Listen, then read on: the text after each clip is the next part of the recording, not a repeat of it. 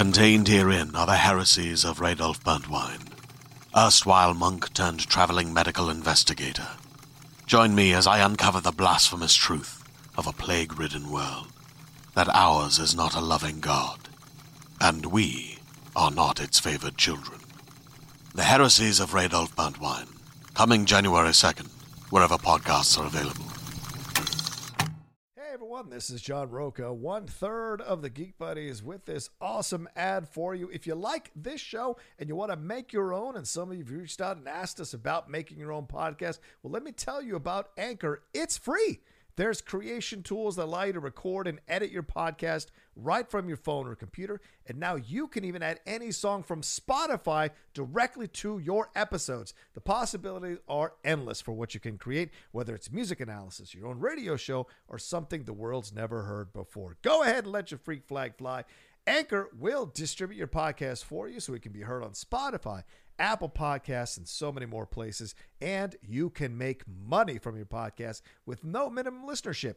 It's everything you need to make a podcast in one place. Take it from us here at the Geek Buddies. Download the free Anchor app or go to anchor.fm to get started. Now, on with the Geek Buddies show.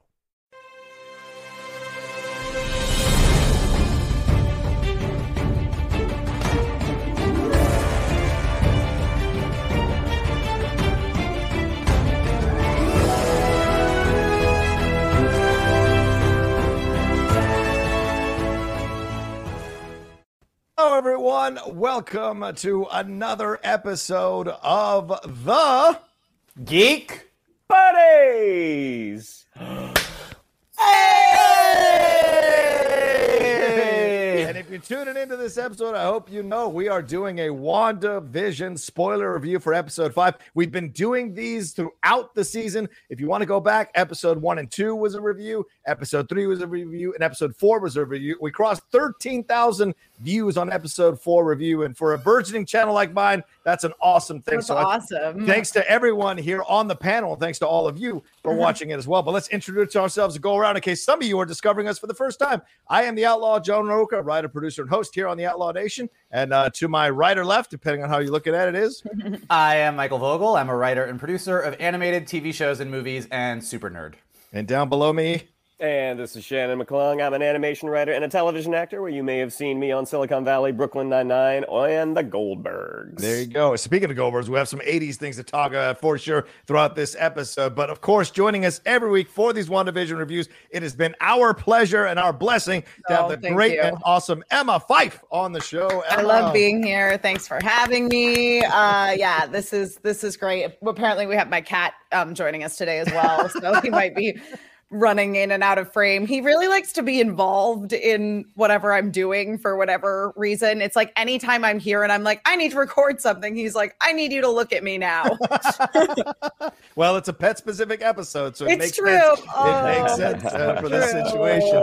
Uh, uh, this is uh, your second to last warning. Uh, we are going to be spoiling this episode, episode five. If you have not watched episode five, please go and watch it and come back and join us. It is called On a Very Special Episode. I think all four of us have watched those sitcoms and have those special episodes happen. They usually deal with, you know, Tom Hanks leaving Michael J. Fox at the train station. It deals with, you know, so, you know, uh, Oh, I don't Uncle know. uh, yeah, Uncle Ned, exactly. Ned. Saved by the Bell. I'm so excited. I'm so scared. These special episodes happen all the time. And this one certainly. Packed a wallop. And I think, if I'm correct, the longest episode we've had yet at 41 minutes. Uh, so let's go around the horn real quick and uh, get your overall feelings about the episode. And then we'll jump in as we do on these ep- uh, reviews, going step by step by step. Michael, what's your uh, what's your feeling about this episode before we jump into the whole nitty gritty of it?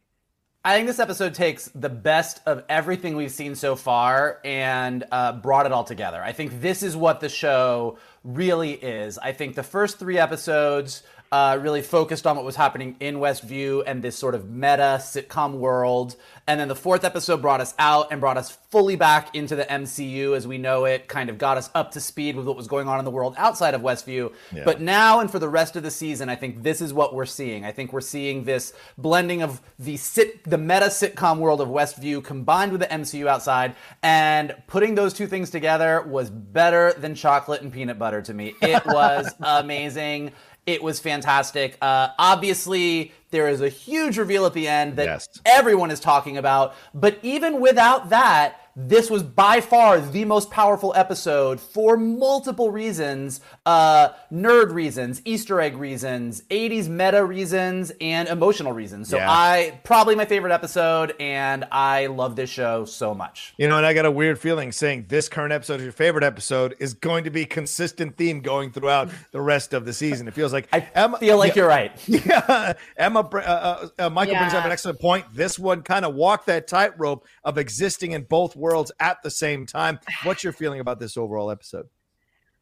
Well, I mean, as far as it walking that tightrope and existing in between the two worlds, I think that is part of what was so powerful about it was that you were you were getting more of an understanding of like Wanda's relationship with reality and with her own reality, which we're seeing that she this this created reality that we see that she's slowly like losing her control over plus there's now some other questions in regards to all of that.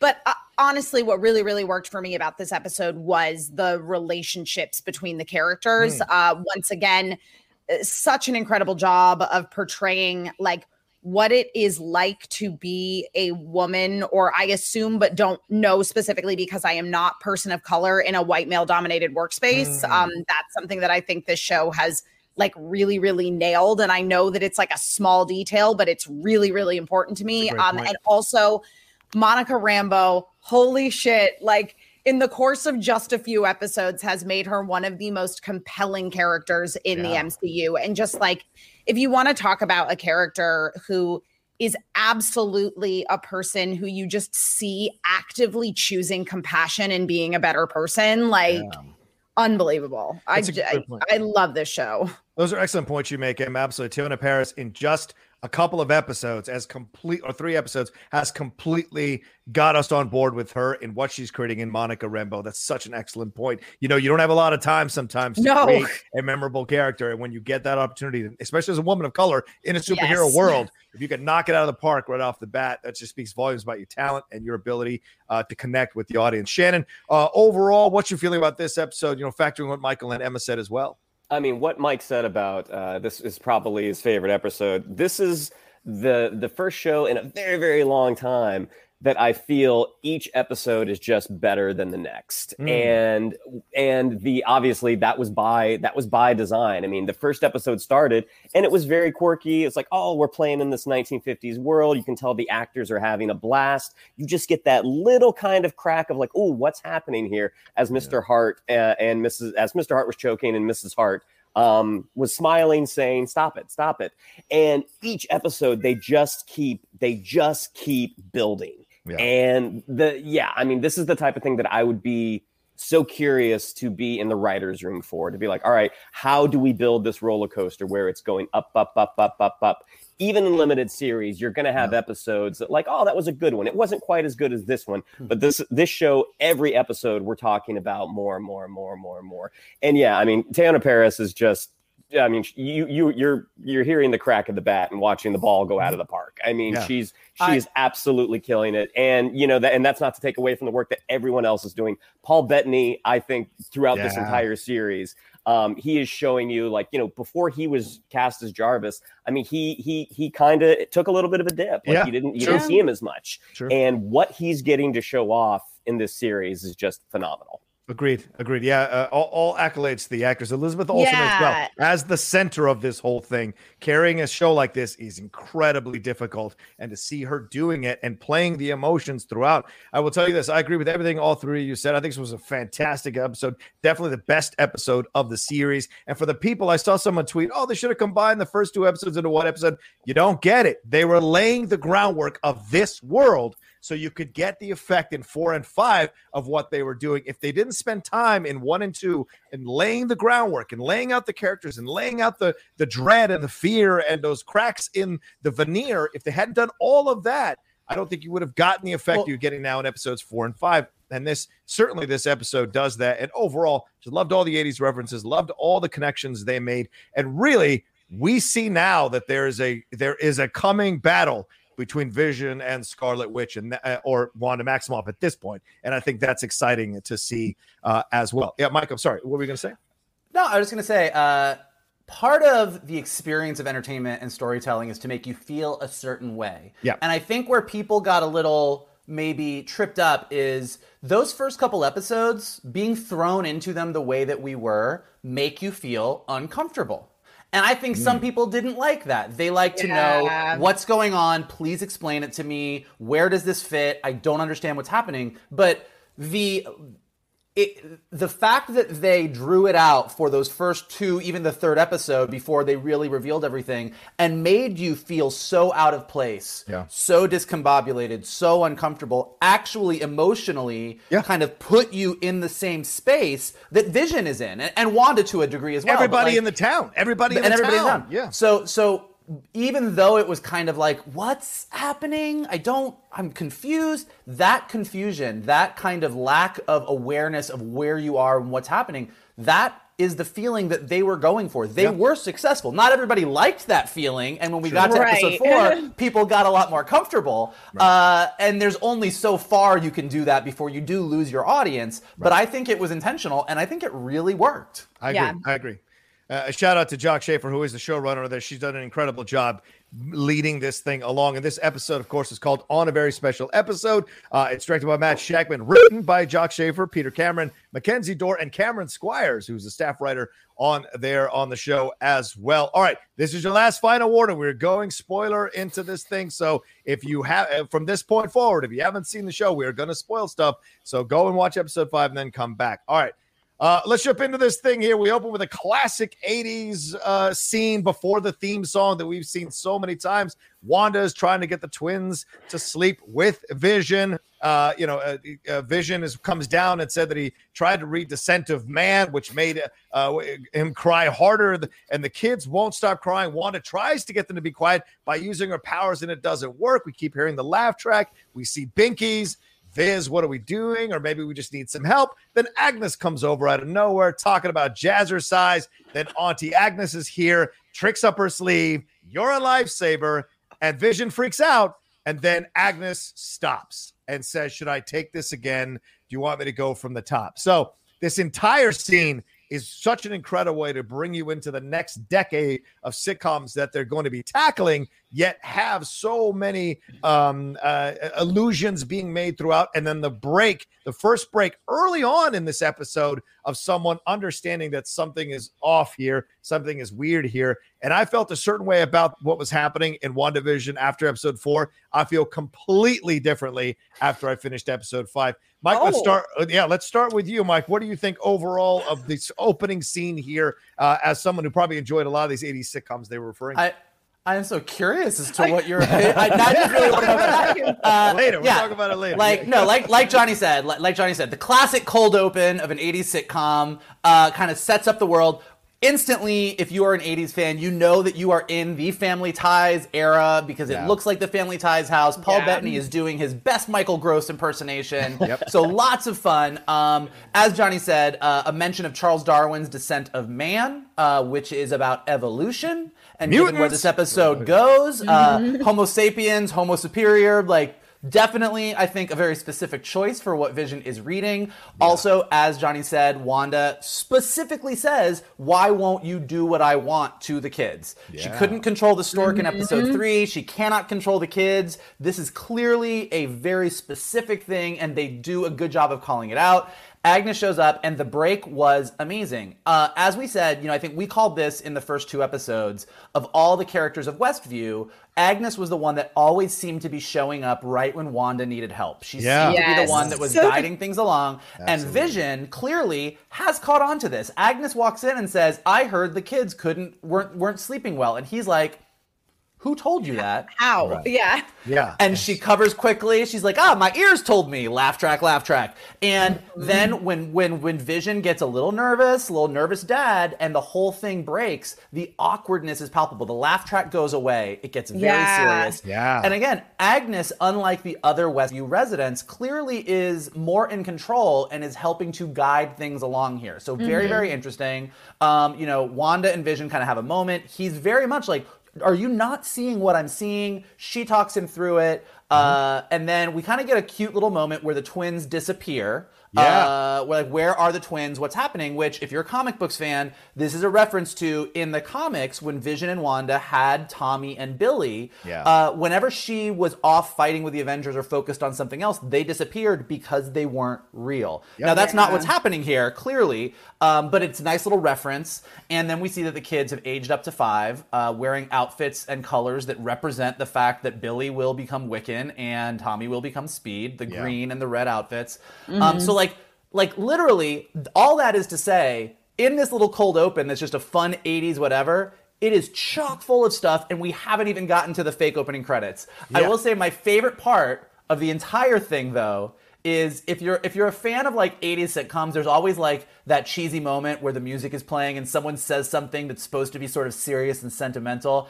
And Kathryn Hahn nails it. The mm-hmm. kids have just gone from babies to five years old. Wanda and Vision are like, what the fuck? The music kind of goes super sentimental, and Agnes goes, kids, can't control them. Yeah. No matter how hard you try. Which is a reference to the fact that Wanda literally can't control her kids, yeah. but also, as we've talked about in a meta way, just one of those 80s little things. Kids, man, let's go to the opening credit. You know, it's like, it was just perfect. Yeah. What do you think there, Emma? What do you think about this whole opening scene? Kathryn Hahn is so so good in this scene. I mean, she's great on the show. She's really really great in this scene. I, I think too that you know because obviously there's been a lot of conjecture about the fact that it's likely that the character of Agnes is in fact Agatha Harkness, and she does make a reference to oh you know uh, Auntie Agnes is here and she's got a Right. couple tricks up her sleeves because you know she's a witch, so she's got magic. Um, uh, but also just that moment of her where she's like, "Oh, shall we take it from the top?" Like it, it- Yeah. th- that that it was that recognition of again, like we've already seen that she seems to show up at the most convenient of times, and that there is definitely some awareness with her about the fact that like this is not actual reality. In the scene where they were like sawing through the Yeah. um stone wall a couple episodes ago, she's there and she's the one that's like, don't, don't, don't, don't break this reality to vision. Um, even though like she was involved in the conversation where they're like, Hey, you know that uh uh our, our friend in there doesn't have a home. Isn't that weird? Isn't Right. that weird? Um, but it it was it was almost like it was her very specifically calling out the thing that we've seen happen a couple of times, which is Wanda resetting scenes so that they play out the way that she wants them to. Right. Right. And, And she's like getting ahead of the curve of it, Emma. That's Yes. what's interesting too. Exactly right. Waiting for Wanda to do it. Exactly. Was Yep. Everybody else is just waiting for Wanda to do it. And she's going, Oh, wait, should, should we take that again? Don't don't basically being like, Don't you want to fix don't you want to fix this? Don't you want to redo this? Yeah, yeah, absolutely. Uh, Shannon, what's your feeling as we get to this break of where Agnes has that moment where she says, "You want to take it from the top"? Certainly, I'm sure you said that before on set. But like, what do you think? what would you feel about this whole opening, getting you into the '80s vibe of things? I've never quite had big, a big enough role to say, let's take this from the top. I, I, I shudder to think what would happen if I actually yelled that out. Um, but yes, to go off of what Emma was saying, th- there's a definite shift in Agnes's tone. Like in episode Yeah. three, when she's kind of pointing things out to Vision, it's almost as a warning. Like she's giving him some breadcrumbs, like, you know, she doesn't have a home, she doesn't have a husband. When this happens, when she asks uh, Wanda, do you want to take it from the top? It's very deferential. Yeah. It's very she looks nervous because Vision has taken this train off off the rails for a second. Yep. And she's just like uh uncertain. And now is this her playing a part? We don't know yet. But also one of the things that I thought was funny is when she was looking for the liquor, she was like, you know, do you have any dark liquors? And I just, you know, for for shits and giggles, I googled I'm like witches dark liquors and witches brew is traditionally a very very dark alcoholic drink Yep, yep. which I was like, oh, that's really funny. Yeah. Um, but yeah, man, I mean, a- again, they they just setting setting the tone right off the bat that more questions are going to be answered and more questions are going to be posed. Yeah, Yeah. I, I think the two things I get from this being you guys covered uh, so much of it, uh, but the two things that I'm focusing on as I watched this episode because I watched it like uh, a couple more times after I watched the first time to really kind of understand what the uh, through lines here, the undercurrent of through lines here they're going. Clearly, it's that Wanda can't control this as much as we thought, and certainly Rambeau getting shot out of that energy field, saying Wanda, it's all Wanda as I'm watching this episode, I'm starting to believe that it's really Oh. concretely that it is not Wanda fully controlling what is happening here. And we have Vision starting to question this more and more and more. We see later on with Norm how what that leads to, and then the confrontation, obviously later on. But this is that first gap where he's like saying to uh to to Scarlet to Wanda, like, didn't you catch what just happened? Didn't you see? Didn't you? See, how do you not catch what just happened? Was so to me that's this is an interesting situation that we're developing here, where Wanda is not necessarily as in charge as I had thought or we had been led to believe, and so now my focus starts to move towards Agnes, even more so in probably in conjunction with someone else, working with someone else, uh, maybe Ralph uh, working with someone else who is making this all happen and giving Wanda the illusion of control in certain moments, but removing that control when they need a storyline to keep going forward to keep Wanda on and going in a certain direction. So that was just so uh, concretely laid out in this opening scene. Mike, you were going to say? I was gonna say you are correct. It is not Wanda. Like it is. It is That's what I pretty mean. clear. Yeah. changed yeah, for me. it is. It is pretty me. clear at this point that although Wanda is, I would say at this point, a willing participant.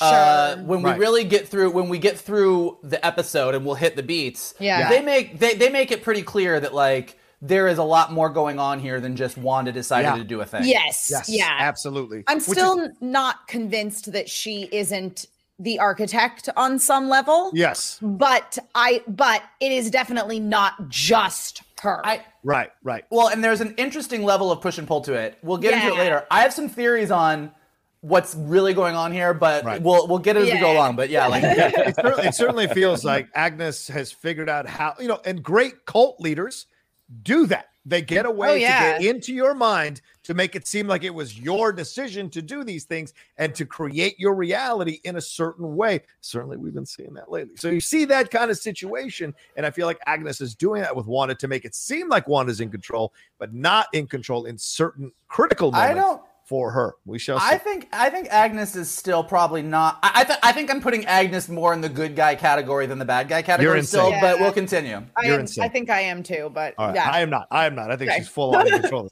But we shall see, obviously. Uh, all right. So we move out of this. Uh, uh, we have, as I said, we had the conversation between Wanda and and Vision here about uh, uh, Vision saying, "Didn't you catch that? Didn't you see that? What?" And Wanda's like, "No, I don't know what you're talking about. I didn't see anything. Totally fine. She was just kind of unsettled, and now she's taking care of the babies." We go back to her, and she's rocking the baby. She's springing lavender on them. I don't know if Shannon looked what what lavender means. But the dark liquors thing happening. I, I love. I, I, good, good. I love Agnes talking about her buns of steel. Um, and then uh, then there's no taint, and then talks talk about her libido. And Wanda says, you know, there's there's nothing wrong with her having the libido for God's And then they can't find the kids, as Michael mentioned, and boom, they're all they're grown up to like five years old or six years old, something like that. As you said, Michael, Billy in red, Tommy in blues, and green as speed. Uh, and we are just in that moment where we go right to the opening credits. So anything to anything? Uh, what's the lavender situation, Shannon? What does that mean? Well, la- like I, I did look up lavender and witchcraft, and there wasn't really anything of consequence. Okay. I mean, it is it is supposed to relax you, but I thought it was interesting that she said Ralph sprays it on her at night.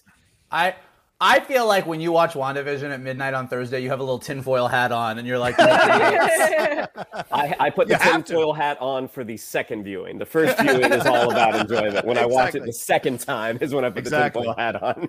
Uh, one last thing to reference, and I get this from Screen Rant. Uh, they're saying uh, the episode is borrowing a lot from Wanda's most important story, the Dark Scarlet Witch story from Avengers West Coast. In that book, as Michael mentioned, the first clue that something was wrong with Wanda was how the twins would disappear when she wasn't looking at them. And this would often happen when Agatha Harkness was babysitting for them. And later, Wanda's per- personality started to shift towards full villainy, and she was very cavalier about the use of her powers. Something we saw, we see later on in this episode with the dog leash. So we'll get to that. All right, the opening. cre- This is my favorite. Like I've seen this every, but this one absolutely is a kid of the '80s, is a child of the '80s. This mix, and and you know, like if you were Beatles or the Rolling Stones, it's the same thing. Are you family ties or growing pains? And family ties, growing pains mixed together in one theme song was something I didn't know that I wanted until I saw it and I loved it. And I immediately downloaded the song, uh, and which is so great. We the mix of the you know the paint, and then we get old, the old pictures. I mean, the Vision Baby was cracking me the f up.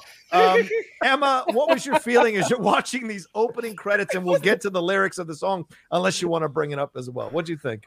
I mean, I love it when uh whenever TV shows put in like and I would see this on set as well, where it's like any show that's like about a family, they they have to like go into their childhood and get photos. Yeah. And sometimes they do like have to Photoshop a face onto another body because a character was supposed to have graduated from college and they wanted a college graduation photo of an actor who didn't graduate from college.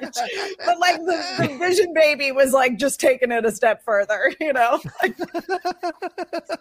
Mike, what are your thoughts on this one? The Vision Babies. Uh, oh god, the, the Vision Baby. The Vision Babies killed me. Uh, I, I'm with you. I of all, I love TV theme songs in general. I love the 50s, 60s, 70s. Yeah, I'm a big fan of all of them. Like... But, but, the 80s is my era of TV growing up. Yep.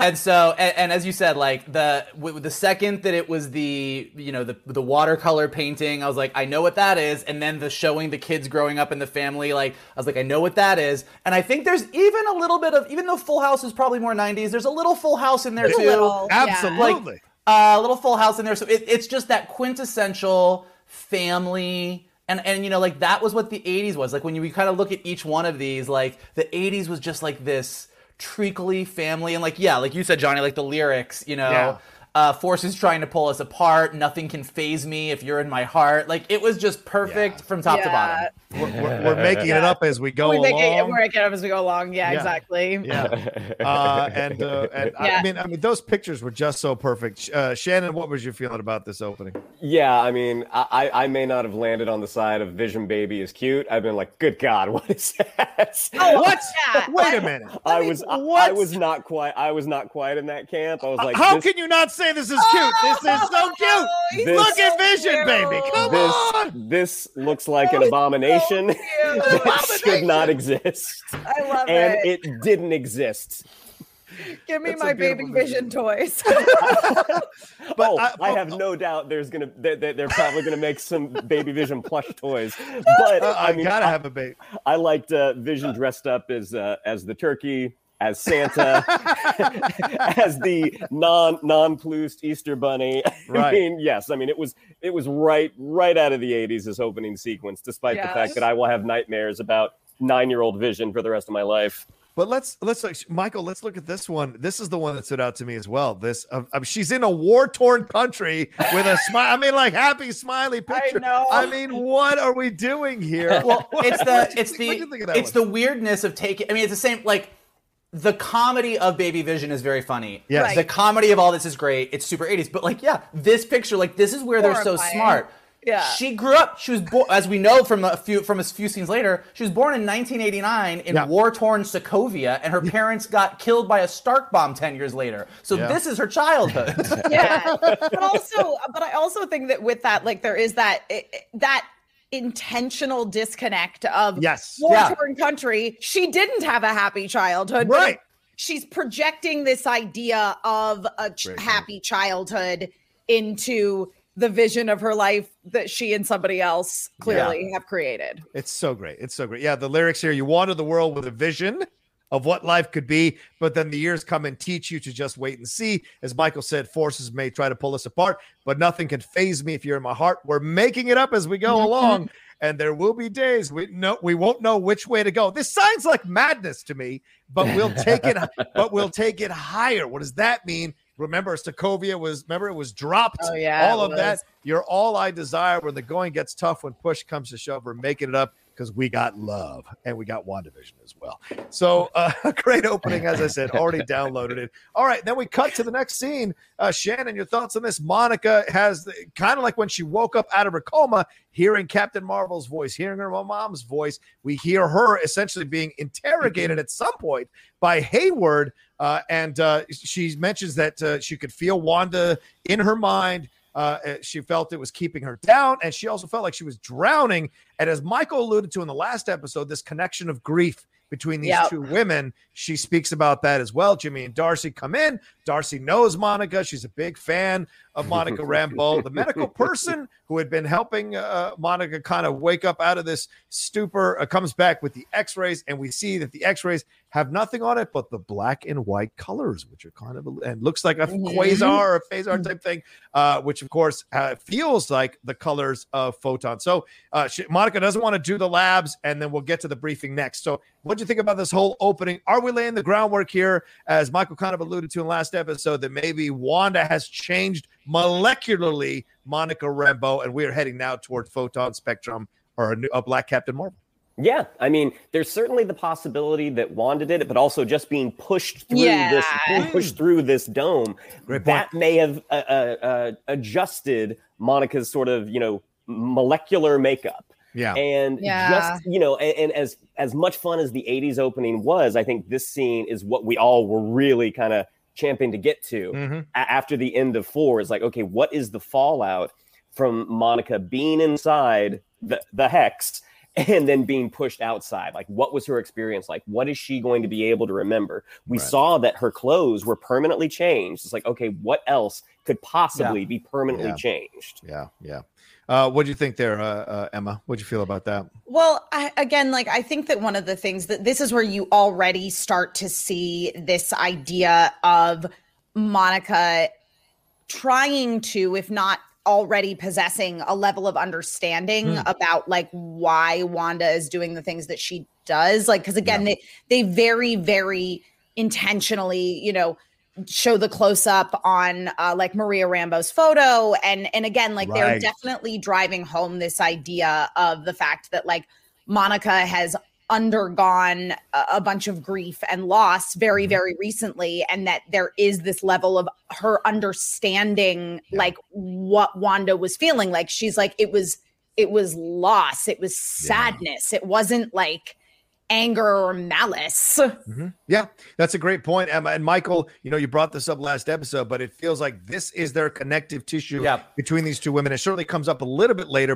when they're face to face uh, after Yeah. the guns are pulled there, Well, but she walks out the And. I So, said, I s- uh, Emma and I had a slightly differing opinion on last week's episode on Monica going into Westview. Yeah. Uh, Emma was saying that uh, she felt like like Wanda was almost drawing Monica in. I felt it was the opposite that Monica, because she had grief, was drawn to it. I think Emma was right and I was wrong, um, uh, particularly because of some stuff that Monica says later on. But Yeah. here, as you guys said, uh, yeah, when she says this feeling keeping me down, hopeless feeling, uh, like drowning. grief. Yeah. We, we see we see the picture of her mom. We see her in the hospital. We also see a shot we haven't seen yet. When she says the word grief, there are a bunch of really quick cuts, and I went and had to pause it. There is a cut. There's an image of Wanda with her long hair, not her '70s long hair, like normal like Wanda. regular, yeah. And she's crying in like just agony. And nowhere in the show thus far have we seen that. So that was point. something that was a little bit new. And then it went and it cut right from that to Monica, the moment in the hospital when Monica finds out that her mom died while she was blipped.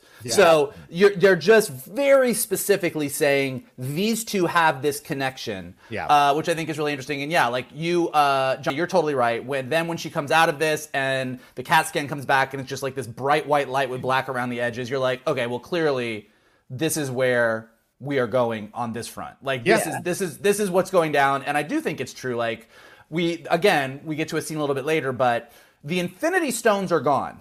Yeah. Thanos Yeah. destroyed the Infinity Stones. The power of the Infinity Stones is still rocking around this universe, and it's rocking around in some people's bodies. Yeah. And Monica might now be one of them. Yeah, Yep. that's a very good point.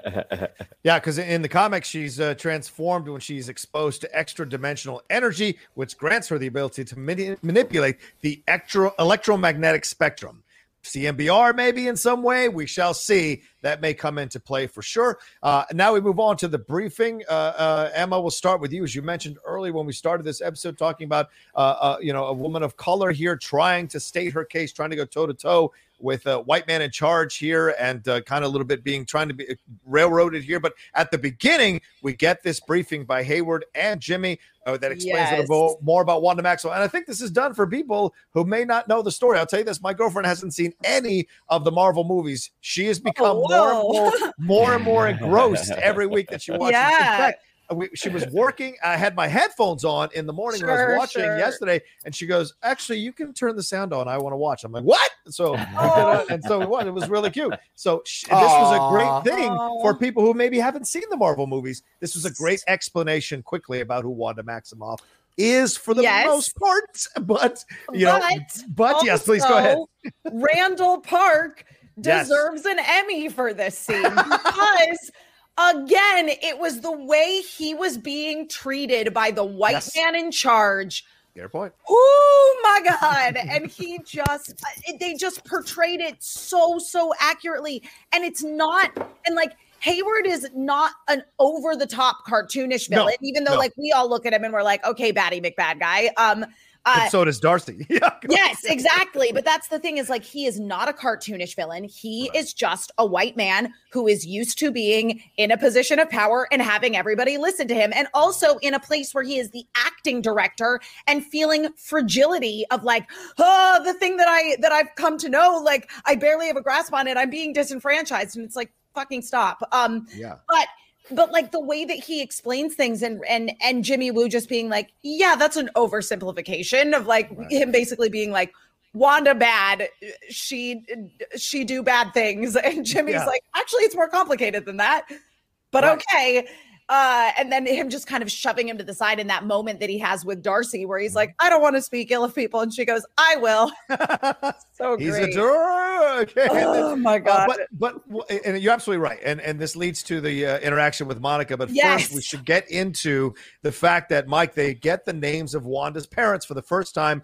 Irina and Oleg Maximoff. in the comics, they were Django and Maria, but this is Irina and Oleg Maximoff. So many people speculating that the two characters, two actors we see in all these commercials are possibly her parents. We shall see. We do mm. find out Wanda was born in 1989, which is consequently the same year that Elizabeth Olsen was born Yes. as well. And we hear that she doesn't have a funny name or nickname. So Scarlet Witch has not been spoken yet It in hasn't. the MCU uh, for this as well. But Feige in, in 2019 at Comic Con in Brazil said the show would reveal a name that I'm not even sure we've said in the MCU yet, but we absolutely make a big deal of in WandaVision, which is that Wanda is in fact the Scarlet Witch. What does that mean? That she is the Scarlet Witch. So all of this, Mikey, thoughts on all of that? Yeah, I have some opinions on that Scarlet Please. Witch part. It ties into my Agnes stuff. We'll get to that later. But uh, yeah, like like uh, echoing everything Emma said. Great scene. Everyone did a kick-ass job. Really interesting. I mean, in, as a continuation of the MCU sort of uh, breakdown of superheroes from Civil War and uh, Secretary of State Ross and all that stuff. Right, and th- right. They bring up the Sokovia Accords here. Yes. But this idea that Hayward is straight out down the line saying Wanda is a villain. Yeah. And when Wu and when Wu sort of argues that and says like like when he says she you know that she and Pietro born in 1989 radicalized by Hydra. Yeah. And and Wu and Wu is like, "Well, that's not exactly right. Yeah. They were experimented on." And he was like, "Yeah, she's a villain." And he's like, but before she became but then she became an avenger and he goes right, down the line he brings up everything he brings up uh lagos he Yeah. brings up germany which is the airport battle in civil war. He brings Yeah. up all the points in the mcu where wanda acted as the villain and very selectively pulls those out to make his case. Uh, and it's just it's i think it's really interesting you know brilliant. scarlet witch scarlet witch as a character is beloved by people because she walks that line. She does things that are wrong. She does villainous things sometimes out of grief sometimes because she's mind controlled. There's lots of reasons and she's a hero and Yeah. she's a wonderful person and she's loving and she's an avenger so the fact that Yeah. she walks this line this scene right here kind of johnny to your point Yeah. gives you like a really good cliffs notes on wanda in the mcu but also makes a clear case that some people are like she bad and some people are like no she's not and then for monica to sort of continue that and say look that she's hurting she's not a terrorist she's this is not what her deal is Yeah. Yes. and even and even when hayward is like um uh you she threw you across new jersey Yeah. monica makes the point and says yeah and i would have died except that she protected me Right. Right. Yeah. Yet Which another is- break. Yet another break And a little so- bit there. But Yeah. it, it is, it's so important too, like the the because it's like he's using terms like terrorist, and it's Yeah. the fact that like Monica gets in there and basically says, No, yeah. she doesn't actually mean harm to anybody. Like, yes, she is consequently harming people as a result of her actions. Right. In that, like, she's keeping people trapped and mind controlled in this little New Jersey town. But, like, she doesn't have any designs on world domination. Like, she's, pr- Right. she just wants to contain her world.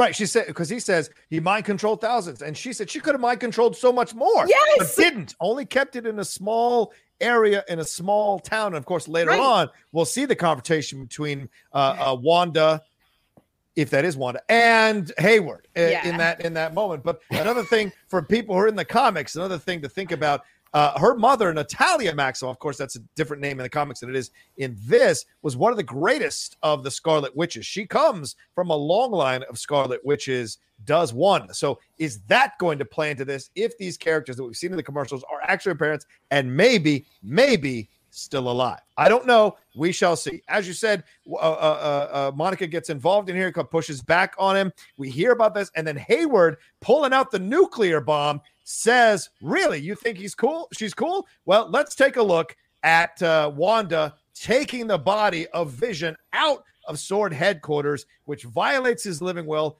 violates the Sokovia Accords. And this is a deleted scene from Avengers Endgame that Feige had cut because he felt it wasn't in the rhythm of the movie. And how it has played out in this uh, uh, uh, series has been fantastic. Yeah. Shannon, I go to you. What's your reaction as you see these, as you see this uh, deleted scene and Wanda like taking that body out? Well, we find out where this all started. One, Right. or, or, or not, maybe not exactly where it started, but we get mm. some. Okay, hold on, because I'm, about- 'cause I'm about to say something else where you're really going to wag your finger. One, we find out we get a little more context. Like, okay, this is where this is what happened beforehand. Now, and I get that Hayward definitely is not like a great guy here, but he's dealing with the information that he's been given. Like, yep, this is true, Mike. Yeah. this And this was nine days ago when the body was stolen. We find that out as well. Yes. Yes, this gal who used to be a bad guy, who became a good guy, but then she went and like after like we don't know if she was sort of excused from you know the Germany crimes, like you know Mhm, Captain America broke those broke those people out, so we don't know if Yeah. if if if you know every the debt has been settled. But Yeah. then she breaks into a secure facility and steals this thing. He's dealing with the information that he has been given. Right. So while I do agree that I don't think Hayward's motivations are great, he's he's not out to get her just because he doesn't like her. He sees her as a threat. no, for, oh, absolutely. Oh, yeah, yeah. No, no, no, no, no, no. Here's, Say, say, here's say more, Emma. Say Uh, more. You're saying you disagree, Mike, is what you're saying. You disagree. I, You I respectfully. think he's like actively targeting her. Yes. I don't think it's that. Here, here's why I think Hayward is a very bad guy. Very. Okay. Um, uh, not like I think demon he's just level. kind of a regular bad guy. Like, yeah. well, I'll put him. I'll put him at like. I'll put him at like governmental level bad guy. Yeah. Here's the thing. That's fair. Robert Redford. yes, That's fair. Yes, Shannon is correct. Like Wanda, in the eyes of the government, uh, is probably still seen as a criminal for breaking the Sokovia Accords and helping Cap in Germany and all of those things. Absolutely true. The way that Hayward presents this to Monica is she is a bad guy because she stole Vision's body and uh, and went against his living will and went against his wishes. And then it's Wu, I believe, who says he didn't want to be used as a weapon. As a bioweapon, yes. as a bioweapon. Um, let me ask you a question. Vision's body has been around dead for five years and two weeks. How come it is lying on a table hooked up to a bunch of machines like it's a fucking taken apart Commodore 64? oh, Wait, Why why wasn't this buried? He's a hero. Why wasn't this put in a monument? She didn't break into some tomb and Okay, take Vision's right. body. Wait, didn't she she- went she goes in. Okay. He didn't Yeah. blip. He just He died. blip. So, yeah, Yeah, he Monica, died. I mean, uh, I'm sorry, Monica and Wanda blipped, so, but not Vision. so this right. body has been around for five years. Yeah, yeah, yeah. Wanda goes in pissed off. You know why? Because somebody or something probably said, "Hey, the love of your life, the guy that you love who never wanted to be used as a weapon." Look at what's happening right now. And mm-hmm. she went in and took it the fuck out of there because it was mm-hmm. the government slash sword slash probably Hayward who was actually doing exactly what Vision didn't want to do and saying, this is too powerful. We should use this as a weapon. That's why Hayward is a bad guy. His him trying to pin it on on Wanda, him saying, "Oh, Wanda's Yeah. going against his wi- his wishes." He was going against her his wishes. Wanda got the love of her life out of there because that's some bullshit. Okay, so let me We respectfully disagree with my We colleague here. Uh, let me respectfully disagree because I don't think that's Wanda. That's what I'm. That's that's Oh. what's changed for me in this. And Wait, also, you don't think that it's Wanda that went and got the body no, out? and and I don't think it's Oh. Wanda that's confronting Hayward when she comes out of that energy field. I think that's either Mephisto or Agnes shapeshifting into Wanda and doing all of this. Why else? Who else? Why? I see your point, Mike, that she would go in there, love of my life, blah, blah, blah, blah, bloops. But I also think possibly that if you're going to control Wanda, the way to control Wanda is to reanimate the body of the person she loves the most and give her this utopian existence where she can be back in love with her man who is still alive. Remember, Darcy asks, How the hell can she reanimate when the Mind Stone's not around anymore? Who is doing this? Well, Mephisto has the ability to reincarnate people. So, and maybe with Agnes's help, there is this possibility. So that's where my I mean I mean completely wrong, but that what has is that's Ah. what's been hitting me throughout the episode as I'm watching it. That this is not actually Wanda. This is someone else doing this. And ta- and like you said, Mike, why five years later all of a sudden blah blah blah is taking this thing? And yeah, maybe he's using it, but is it Nick Fury in charge of Sword? Do you think Nick For- Fury would allow Well- them to do this to Vision's body? To be fair, Nick Fury was in charge of Shield, and we saw how that went with Hydra. He's not impervious. Well, Uh, I'm just saying you wouldn't second of all- put a negative thing on him. But Second of all, blobbity bloops aside, um, oh no no no I, no no. I, oh, there I do think I do think uh, I, I hear what you're saying. I think that the idea that whenever Wanda's doing bad things or villainous things, she's a shape-shifted other person. I think is maybe a little bit overly complicated. I could be wrong on that. That's you might overly be right. and complicated. We're mm-hmm. dealing with multiverses. That's overly complicated. Well, that's why I think I, I think that with Okay. so many other things going on that are metaphysical, infinity stone, multiversal, everything else. Yeah. Going like I, I think that like to a degree we believe what we see. Now to Shannon's point, we see Wanda come in and take Vision's body, and Shannon had one opinion on that. I had one opinion on that based on the exact footage. But I do think and I again I could be wrong here. I think we have to presume that that footage is real, and that when when Wanda comes out of uh, of Westview in the portal and a little bit later, I think that is Wanda because I think it actually makes the story more interesting. But I could be completely wrong too, so we shall see. She comes out with that accent all of a sudden. Uh, I, I, I, that's what I feel like. It's not her. I think they're a little heavy, but I, you know, like I said, could be completely wrong. But uh, this is an interesting moment. But I will say, I will defend Hayward just a little bit. As someone who served in the military, as someone who served in military intelligence, this is how you approach these kinds of things. You want to, you, you don't sit around in a think tank and go, hmm, do you think it's dangerous? And then the attack happens. You kind of make a little more of an aggressive move. That being said, Hayward is acting in the way that he thinks is correct, but he is cherry picking information to go in a certain direction. That's a fair criticism of him. And he may end up being a really bad guy, Mike, as you say, or a normally bad guy, as Emma just said. We shall see for sure. bad guy. and, and John, to, Yeah. to, to the to the point of like, well, how come you haven't buried Vision? Vision's body is a weapon, so you- it's not like you can just bury Yeah, him. it's not like, going to decompose in the Yeah. earth. Right, You, exactly, you have to keep him in a secure location. Yeah, yeah, Uh, secure is one thing. Laid out on a table with wires stuck into him is another. Yeah, I'm just it's, saying. I, a good um, point. hmm, inter- interesting. I, I had not considered your theory at all, Rocha. yeah. I don't, I, like I, I said, don't. th- I don't think off. it's totally off base. I I don't think it's totally off base, even though I still think that it was really Hmm. Wanda that emerged from the the the sort of bubble of Westview. Um, and my reasons for that we can get into as we get We closer Absolutely, we will. that Um, scene. Yeah, there's the question. I, like I said, how does she do it without the Mind Stone? Darcy asks, "What happens when Vision learns the truth?" Once again, as we as I pointed out earlier, this idea of Vision waking up more and more from what's happening in here and being less controlled by Wanda or whoever's controlling this uh, eh, as this goes along. As you're waking up Vision more and more, you can't stop Vision from becoming what he's going to become, and that certainly is what happens in that confrontation with Wanda, or is said in that confrontation with Wanda later on.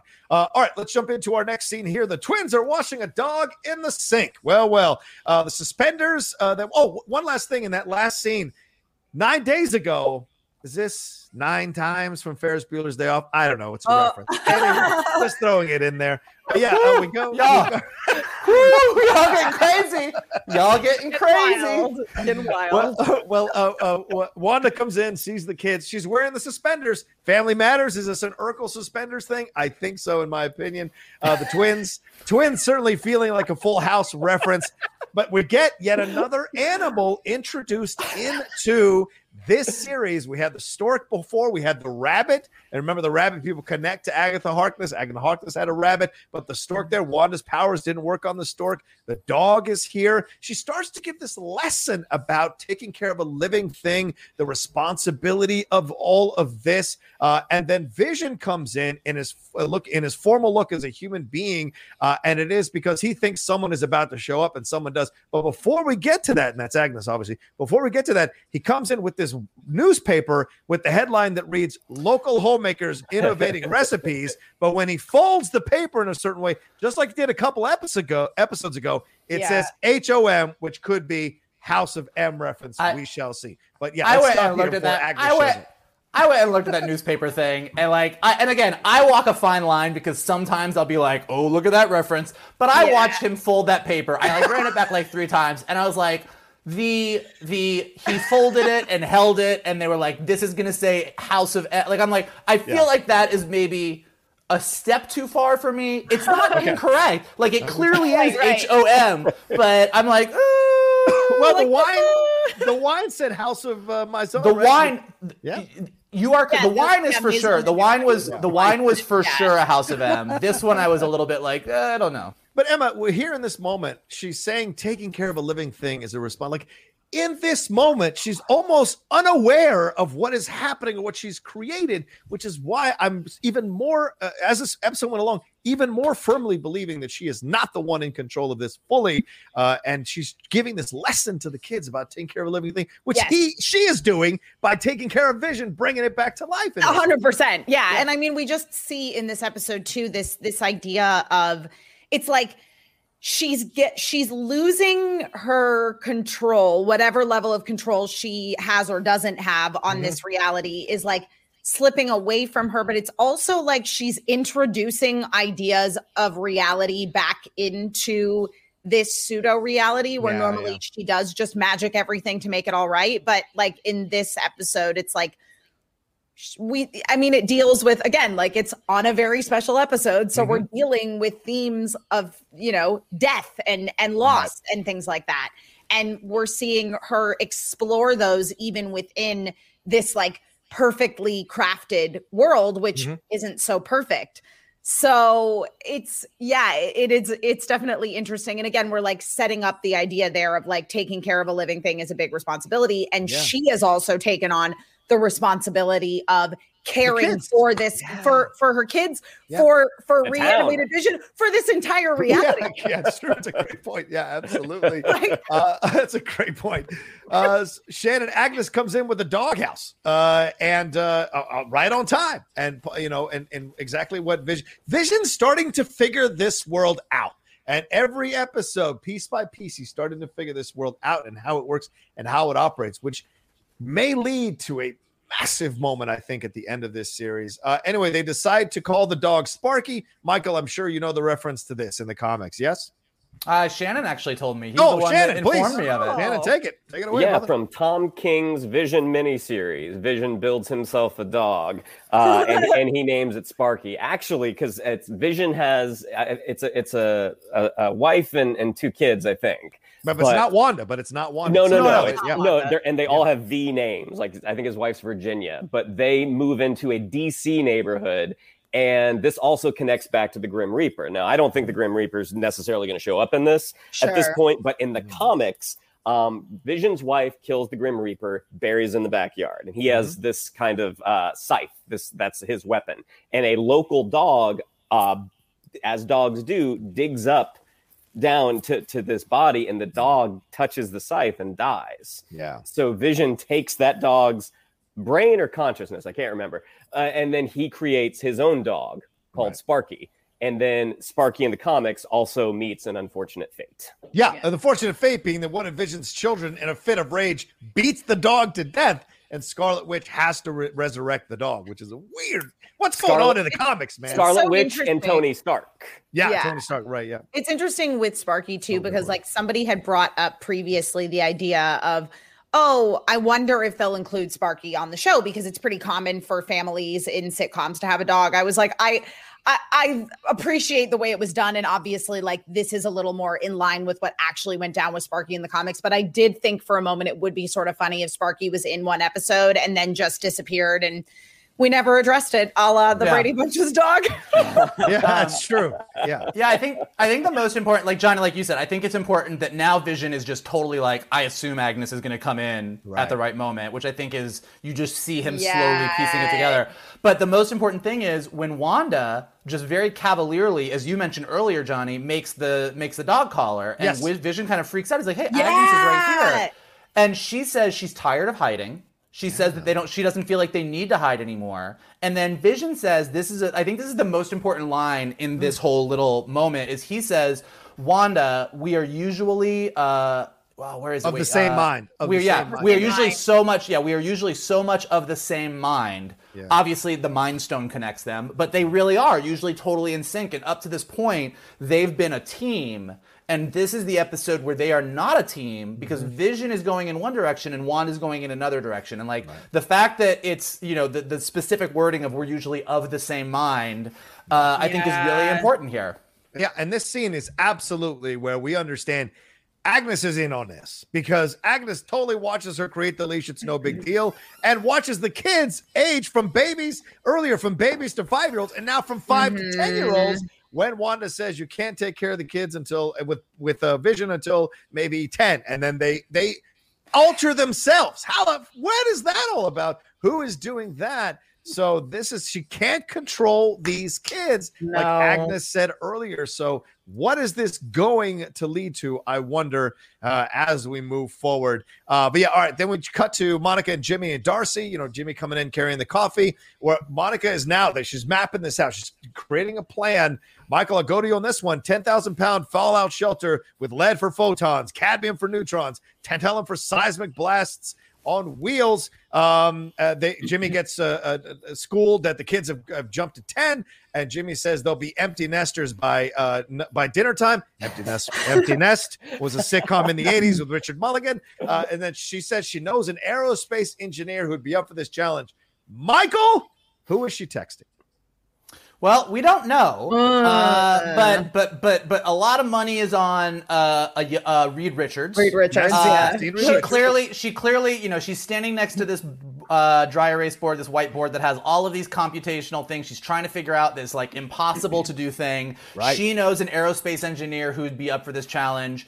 Could be Reed Richards. That I think that's what everybody's hope is pinned Right. on. Yeah. Um, it could be uh, a, a Victor Von Doom. It could be a Sue Richards. Oh, that's Uh, a good it- point. Even before we go on to any other possibilities, keep in mind that Sue Richards is also Yes. a really smart scientist in her own Yeah. right. And in the Ultimate Marvel Universe and in like the two movie versions, uh, in, in versions of the Fantastic Four story, um, Victor Von Doom is uh, feels like he is smarter than Reed Richards and is on the same intellectual level. So, however they are planning on folding the Fantastic Four into the MCU, this could be a beginning thing. Another theory that uh, is out there that I think is also kind of interesting, I think less likely. Um, we don't know what's going on with mutants. We don't know if they're all going to get dropped through a portal at some point and it's just like a free for all. We don't know if the fact that there was a Pietro in another verse and a Pietro in this universe means that there are others in our universe that are the non-mutant right. versions. Is this young aerospace engineer going to be a uh, a young, smart human Hank McCoy? Uh, you know, I think there's a lot of possibilities, but clearly it is a somebody. You don't throw that line in there out Yeah, of nowhere, Yeah, yeah. Uh, and it's not a thing. So definitely another thing for everyone to put their tin hats on and uh, conjecture wildly about until we get an answer. Is it a de-aged Kelsey Grammer or is it Nicholas Hoult? What do you want to say? What do you want to say? Oh, Kelsey. There's also a scientist character named uh, Adam Brashear. Yeah. Who becomes a superhero nam- named uh, Blue Marvel, who was Yes. on the Ultimates the same time as uh, Monica. You're right, and he he becomes uh, his energies are absorbed from the Fantastic Four friendly negative zone. That's how he comes to be able to do the things that he is doing and has served with Captain Marvel in the Ultimates. Now, to back up Michael's claim, which he just said a couple of seconds ago, in the Spanish translation, they put ingeniera, which is a female engineer. When she says this, they put ingeniera. So it could be Ah. Sue Storm. Another person that they're speculating, I've seen around, is Abigail Brand, who was the first major character in Sword Comics history and a major player in the current series and a recent Alpha Flight member. Let me tell you Yeah. If they fucking find a way to shove Alpha Flight in here, I'm gonna lose my motherfucking mind. I'm gonna tell you this right because Uh, I love Alpha Flight, and they've always been the redheaded stepchildren of the M- of the Marvel. Comics universe. So I want Alpha Flight in there, man. Anyways, go ahead. Also, the most one of the most diverse teams ever put together in Marvel history. Uh, Michael, what do you think about this? Uh, I think I, I, I actually really like Abigail Brand. She's a really cool character. I I, met, I first met her, I think, in the Joss Whedon run of X Men, where they introduced Sword and everything. And uh, she's really cool. And assuming that uh, Director Hayward is not going to stay Director Hayward because he is a bad guy, uh, But we don't know I- if he's just regular bad or really bad. I, I could see I could see them uh, I could see them trying to come up with something else. But actually, beyond that, I think the the, the conversation that happens just following this about uh, clarifying Wanda's power levels, clarifying what Wanda's power Yeah, is, yeah. and a discussion about the Infinity Stones, I think is super super interesting. Yeah. Yeah. One last one last uh, possibility is Toni Ho, which is the daughter of Ho Yinsen, who in the comics ends up adopting the Iron Patriot armor and moniker. So bringing her her in could lay the groundwork for that Iron Armor Wars series that's coming down the road as well. We shall see. Who knows? We shall see. Yeah. Uh, all right. You say the hex uh, is what Darcy is calling this anomaly, Yeah. The Maximoff anomaly. Darcy is calling it the hex, of course. w- Of witch powers, hex, hexing people, all of that certainly kind of mix in here. But Darcy asks Monica why she really wants to go back in there because of how uh, what Wanda did to her mind. And Jimmy and Darcy debate with Monica about how much her power is controlling everything. They discuss how she could have beat Thanos, which we all know. How does Darcy know? Maybe Darcy and Jimmy have been raiding the SWORD files. Who knows? Captain Marvel came close, and then Mon- and then uh, uh, uh, Emma Monica has a weird face when they mention Captain Marvel. What is that? all about? And she's like, I don't want to. She's like, we're not talking about Captain Marvel. It's her again. It's like, it's this whole idea of like grief and processing and deflecting and you know eh, Right. just again because because Monica Rambeau is somebody who was exposed to the idea of extraterrestrial life and Skrulls, et cetera, at a very Mm. young age, and Right. like comes from this incredible place of understanding misunderstanding. You know what Yeah, I of like yeah. of like realizing that like from one person's perspective, you might be the villain, but like you're the hero of your own story. Right. And so, like, with her, it, but at the same time, she's like actively trying to not make any of this about her. Right. Right. Right. She's like, this is about Wanda. We're dealing, we're dealing with the Wanda stuff right now. Yeah. It's like, mm, I think you got some stuff you need to process. there. yeah. Is there a thing? Is there a feeling there? Because maybe Captain Marvel, after establishing a strong relationship with Monica and Maria, Captain Marvel was off flying off in the other galaxy. Remember, Captain Marvel's the voice she hears right before her eyes wake up out of when she blips back. Uh, what do you think about this, Mike? Do you think it's uh do you think there's anything here to explore here before we Uh, for sure. I mean, I think that uh, a couple things. One, um, as I was saying, as this whole conversation happens, part of the reason it happens is because they are uh, sort of clarifying what Wanda's power set is. Like in Yeah. the world of the MCU, the way they understand it, as we've discussed, she can move things, which is telekinesis, Yes. and she has telepathic powers where she can give people visions. And what's interesting here is that uh, what we learn, which is I think is valuable, is that what SWORD's assumption right now is is that everything they're seeing on the TV is a vision, not reality. Right. And it's Monica that actually uh, sets them straight that this is way more, way bigger than what they previously thought, which is what brings this whole conversation about power levels. And yeah, when they, we get the the thing that Kevin Feige said at Comic Con years ago, which is yes, she was uh, Eliz- uh, Wanda Maximoff was absolutely going to kick Thanos' ass. She Yeah. is that powerful, and the only other person who is that powerful is Captain Marvel because of the Infinity Stone part of their power sets. Yes. and I think that Monica, I, I think that it does have a lot to do with the fact that uh, Carol did come back Yeah. when the blip happened and went and did all the things that she did as Captain Marvel and maybe never saw Maria when Maria Yeah, was you know, the fact that exactly. the fact that Maria is her best friend Maria was the one who was always there for her and that Monica is dealing with the fact that she was blipped out of existence and was not there for her mom and also Carol who Carol clearly wasn't. did come back to Earth was also not there so I just think there's a lot of unresolved anger and uh, upset there that we're going to dive into Yeah, Yeah. absolutely. My, uh, Shannon, any anything on this? Um, yeah, that was kind of my my thought as Okay. well. Is that Carol Carol kind of upped and left when when Monica was just a kid, and Mm-hmm. since she's been back, either there has been some sort of reunion, and uh, Monica might have some issues. that, Like you were my mom's best friend, and you were gone Yeah. when she died, or the fact that maybe she hasn't come back at all. Yeah. That again, this is this. You were my mom's best friend, and you left us, and look what happened. She died. Yeah. Yeah. Oh, good point. Good point.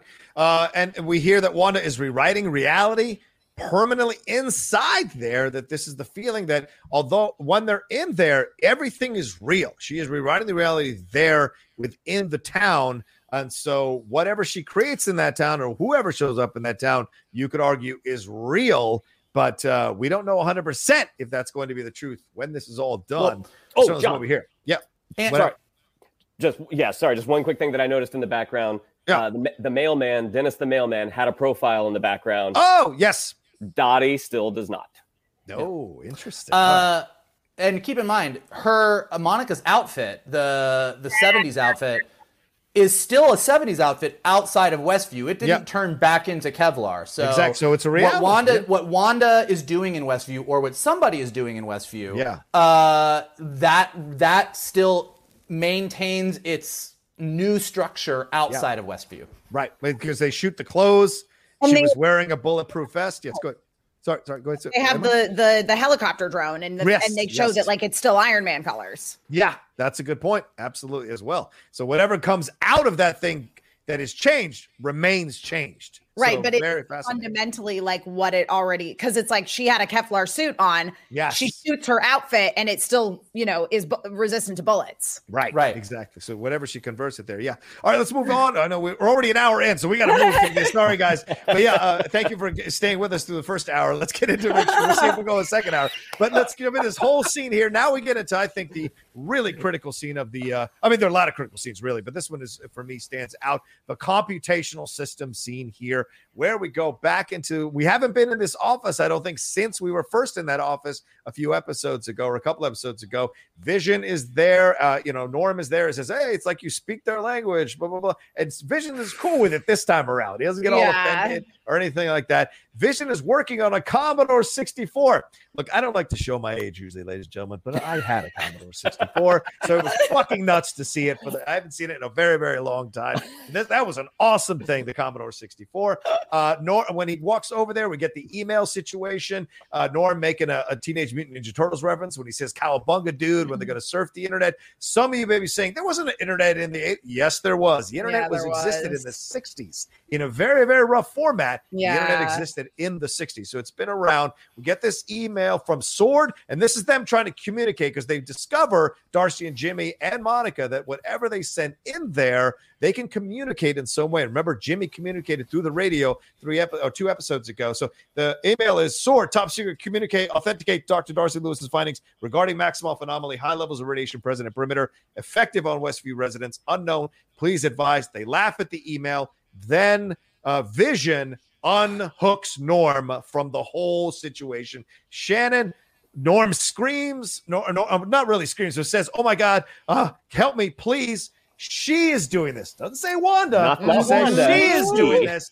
Says I got to get to my phone, call my sister. She's taking care of our mom, and then Vision snaps him back before he to- completely breaks. uh, Yeah. and the scene, and then he says, uh, and he says you have to stop her and all of that, and then he says technology, huh? And that's the end of the scene. So Shannon, thoughts on this whole fucking scene? Jesus. Well, one, like we know, we know it's a SWORD communique, but who Yeah. who sent it and to whom? And Yeah. why did it? Yeah. It's it's not it's not the Jimmy situation where he got on the radio and is trying to communicate directly with Wanda. This is an in, it seems like this is an internal communication. Yes. How it was able to be bled into Westview and sp- uh, specifically the computational services, um, I have no idea. And it also makes us think like outside of Wanda's sort of immediate point of view, how is how is all this st- other stuff still happening? Yeah. Yeah. Good question. Absolutely. Yeah. Mike, do you think this is real? Is this is or is this being sent to kind of let people know don't wander out of that perimeter, don't wander out into the energy field, radiation on the other side? Like, is this to help them or to hurt them? What do you think? I, I think it's neither. I think it's an Okay. accident. I think that I think Oh. that as we find out, as we find out from the drone shortly, Okay. as as we're getting closer and closer to modern day, it's going to get easier and easier for things to pass back and forth. Like they made a point. The reason Yeah. the reason they're able to send this drone in in the next scene is because in the 80s drones existed. And Yes. so they Yes. can do it. Similarly, we now have computers that are close enough to the computers that are outside of Westview that Yeah. they're picking up picking up a random email. So I don't think it's actually intended, but Okay. I think we're seeing how uh, almost as if somebody who was kind of wanting to escape something but kind of not wanting to escape something might want to make things more and more modern bit by bit so that she could maybe get the help that she's not Oh. uh, Yeah. seeking uh, just an idea and yeah. and i totally picked up on what you guys said as well this idea that norm is very you know, you know Mon- uh, monica earlier on with hayward when he says um, when they're arguing about whether Wanda's a terrorist, he Yeah. says to her, you know, uh, you said that you felt in pain, violated. Uh, it was excruciating. Yeah. And Norm sort of echoes this here by saying, she's in my head. It's not my own. It hurts so much. Make her stop. And Yeah. I think we're all sort of of the same opinion there that he doesn't say Wanda specifically, and that whether it be Dottie or Agnes or Mm. someone else, or if maybe Mephisto's a female now in the MCU, Or whatever it could be, Yeah, yeah. whatever it could be, I think that I'm we are seeing that we are seeing that the person who is actually doing the major controlling of what's going on in Westview outside of Wanda's immediate purview Yeah. uh, is is is a nasty customer. I'm Yeah, now cycling back around to the fact that it was uh, Agnes who brought up the idea that Monica as Geraldine didn't belong there. Right, right. A SWORD agent. A SWORD agent doesn't belong with Yeah. this world. Yeah, yeah, yeah. It's See- Agnes. Yeah, which again goes back to the idea that we that I brought up previously about how like it was Wanda who sort of like reached out and like extended the offer that's like like Monica was mm. able to pass in because of her like grief connection to Wanda and that's how she was able to like get into the barrier Yeah. but then it because she was like oh Wanda, rem- like remember your life. she got Right, kicked out. Right, right, right. Hmm. And maybe this is these little breaks are maybe Wanda fighting it back against this mind control at a very subconscious level. Who knows? Well, and Yeah. the thing, the thing, and I and I will try to be quick with Doc this. Schaefer but, uh, yeah, the the thing that this made me think of this this idea that that Dottie is is Mephisto. I'm Mm. thinking about their conversation. well, you think Dottie's Mephisto? I, I, I, I don't know. I, I think I think as She Darcy, doesn't have a profile. Yeah, as- that's a good point. Yeah. and as Darcy said, it's a working theory. I, Yeah. The conversation that they had at the pool, that Wanda and Dottie had at the pool, where Yeah. Dottie's like, "I don't trust you," and then Wanda is able to, you know, accidentally hurt her with the glass. Mhm. Um, the whole idea that maybe Wanda made a deal with Mephisto, and Mephisto's kind of like, "Hey, whatever our deal was, you're delaying it. Like, yeah. let's get Oh, going." interesting. Okay. Oh, Working theory. interesting. It's a wor- I did. I, I I had the same working theory yesterday. I did go back and rewatch the scene from episode two, and Dottie does get a little too scared of Wanda at one moment. Yes, like she who, who, what are you, or who are you really? That it made me feel like not Mephisto, but I definitely think that Dottie is more than she appears for sure. Yeah, for sure. But don't you think it's a possibility that Mephisto thought Mephisto was in the power position and suddenly realized, oh, Wanda is way more powerful than I had bargained for? sure, hundred percent, hundred percent. So, uh, just a real quick uh, Easter egg here uh, that also relates to the House of M. There was a girl named Layla Mailer, Miller that resisted Wanda's influence and possessed the ability to awaken others with a touch. She used those powers to awaken the Avengers, who successfully forced Wanda to reset reality back to normal, uh, albeit at a cost. But that's what Vision just did, waking Norm up. So I don't know. Uh, I didn't know he had that power in the past. So we're discovering I- so much about Vision now. Go ahead, Mike. also on the Layla Miller front, and I do Yeah. think I, oh, I know we're running over, but I think this is uh, apropos of this whole thing.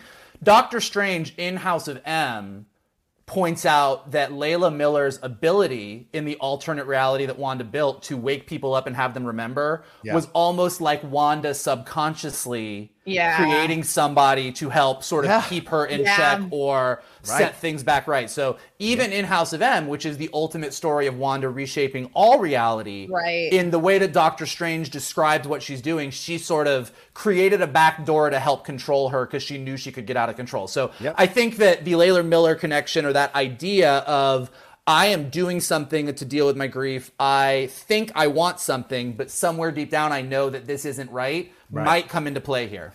Right. And this these ideas that we've heard from I hope she's not just an out of control woman, which are legitimate criticisms to lob at this at this point.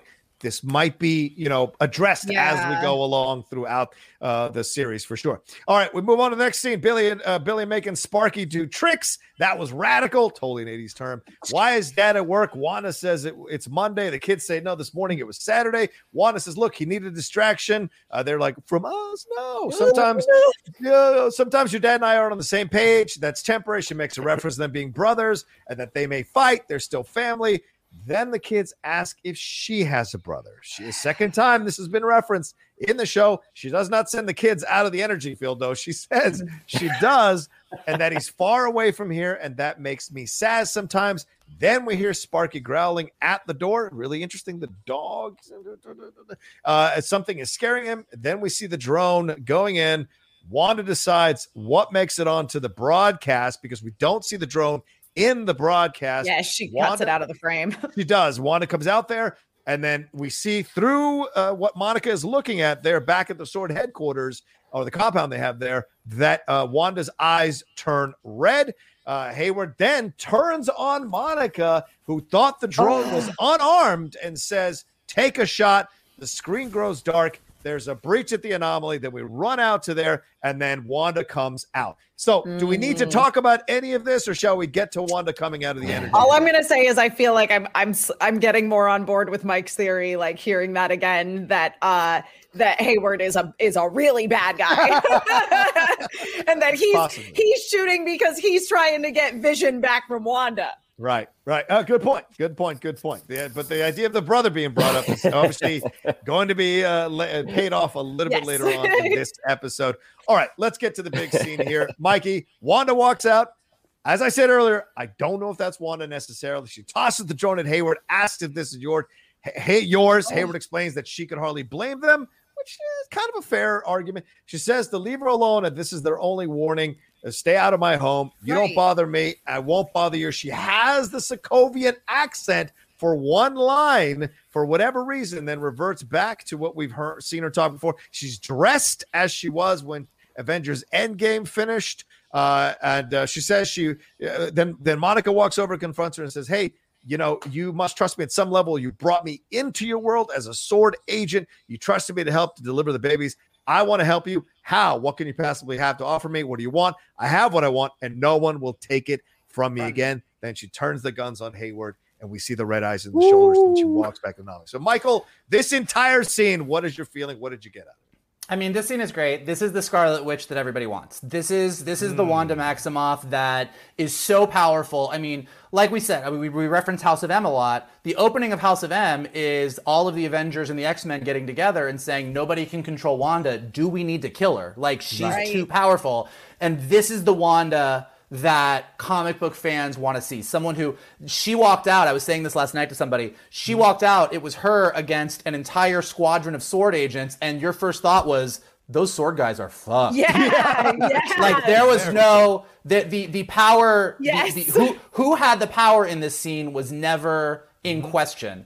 Um, really quick, like you know, yeah, like this is where Johnny's right. Sokovian accent definitely coming back strong here, so definitely a choice. Uh, Monica, this is what she's. This is what I was referencing earlier. She says, "You're a telepath.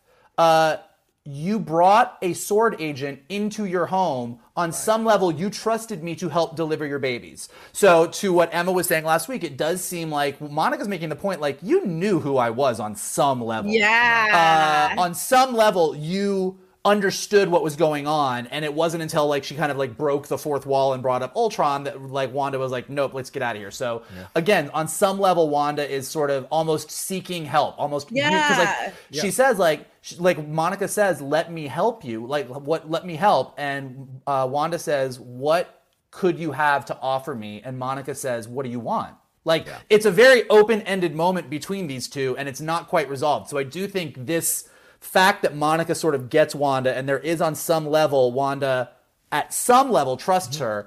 Uh, and then yeah, like in referencing, you know, uh, Wanda says in Endgame to Thanos, "You've taken everything from me," and we get an echo of that back when she says to Hayward and everybody, "No one will take it from me again." Yeah. Uh, and I don't think you can go through this scene and not point out the clear clear yeah. homage to yeah. the first X Men movie, uh, where Magneto, who in some multiverses is Wanda's dad, uh, yeah. uses his magnetism powers to turn guns on a bunch of policemen, and Wanda uses her telepathic powers to do the exact same thing here, and everything about it just screamed Bryan Singer's 2000 X Men movie so much that I think it it is not by accident. And then she walks off, and it was just badass from top to bottom. Yeah. What do you think, Em, of this entire scene? I loved it.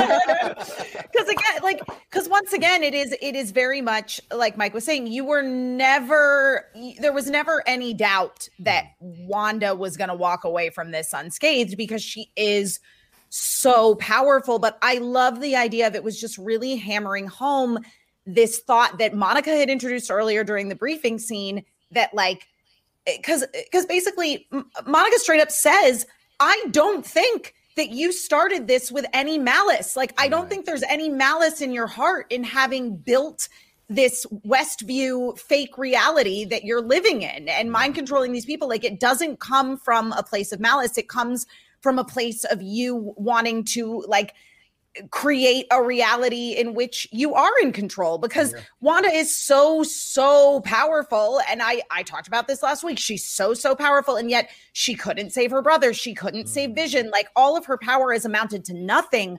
And so here she's using it to create this happy reality that she has never ever had. Right right. And so again this that Monica's like I, I you I know you don't want to hurt these people. Like you mm-hmm. are like, but you are hurting these people. What can I do to help you? And you you know that on some level this is wrong and you do trust me on some level yeah yeah uh shan thoughts real quick yeah to, to you know just to go off of what emma said mm. i mean wanda doesn't want to hurt these people which makes us think that wanda is not the principal antagonist yeah. right. of wandavision that there is someone else at play i don't necessarily think it's hayward i i agree hayward's yeah. not a good guy oh yeah. oh i don't but, think oh but yeah i don't think hayward is doing that for sure no no but but there is a moment, and I refrain to bring, I almost refrained to bring this up because I didn't want to look like I was doing an about face to what I was chatting about with Michael earlier. Mm. Um, Wanda does call Hayward director. Mm-hmm. Which means this is not the first time these two have spoken. So oh, there is a history here. Yeah. So yeah. again, Hayward, not a good guy. Right.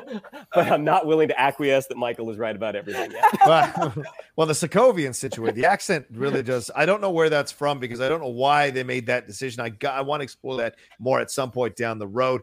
Uh, because is it connected to Wanda saying, I'm tired of hiding when she created the leash? I'm tired of hiding who I am. Did she change her accent to kind of integrate herself with the Avengers more so she wouldn't seem or reference right. Sokovia more. I don't know. But her pulling it out right at the beginning, it doesn't stay consistent throughout the rest of her uh, back and forth with Monica and Hayward, but it is there right at the beginning. So I, you know, like I said, I think it might be Mephisto, but could very well be Wanda. There was just something about the way Elizabeth was playing it that I 100% believe that was the Wanda Maximoff we have seen before because nothing they say affects her. Nothing they say gives her pause. Nothing they say changes her mind. Sure. So I wonder. I wonder. We'll see. Anyway, let's get to the Shannon part of the episode. The commercial here. The Lagos paper towels for when you make a mess you didn't mean to. Uh, which of course referencing what happened in Lagos. Shannon, these are the I saw people uh, referencing that these are the Infinity Stones. The colors are correlating with every one of these commercials. We get another one, the red one here. What what should do you agree with this? Well, I don't, I, I don't know because uh, in that they were also kind of associating each each commercial with the stone. That the, Yeah. the toaster was power, the the watch was time, Yes. the bubble bath was space, Yep. and then this would be The ether. reality. Yeah. Um, so Reality. I, I I buy that more than the colors because the first one was in black and white and the Yeah. light Oh, was red. Um, so yeah, I mean, if that if that theory is correct, then we have two more we have two more commercials to go through, and and the the strong thinking would be is that mind would be the last one. yeah. Yeah. Uh, what do you think, Yeah. Laura, Mike? Yeah, I I saw that online and I kind of like did a head smack. Like, how did we not see this? Like, we have six.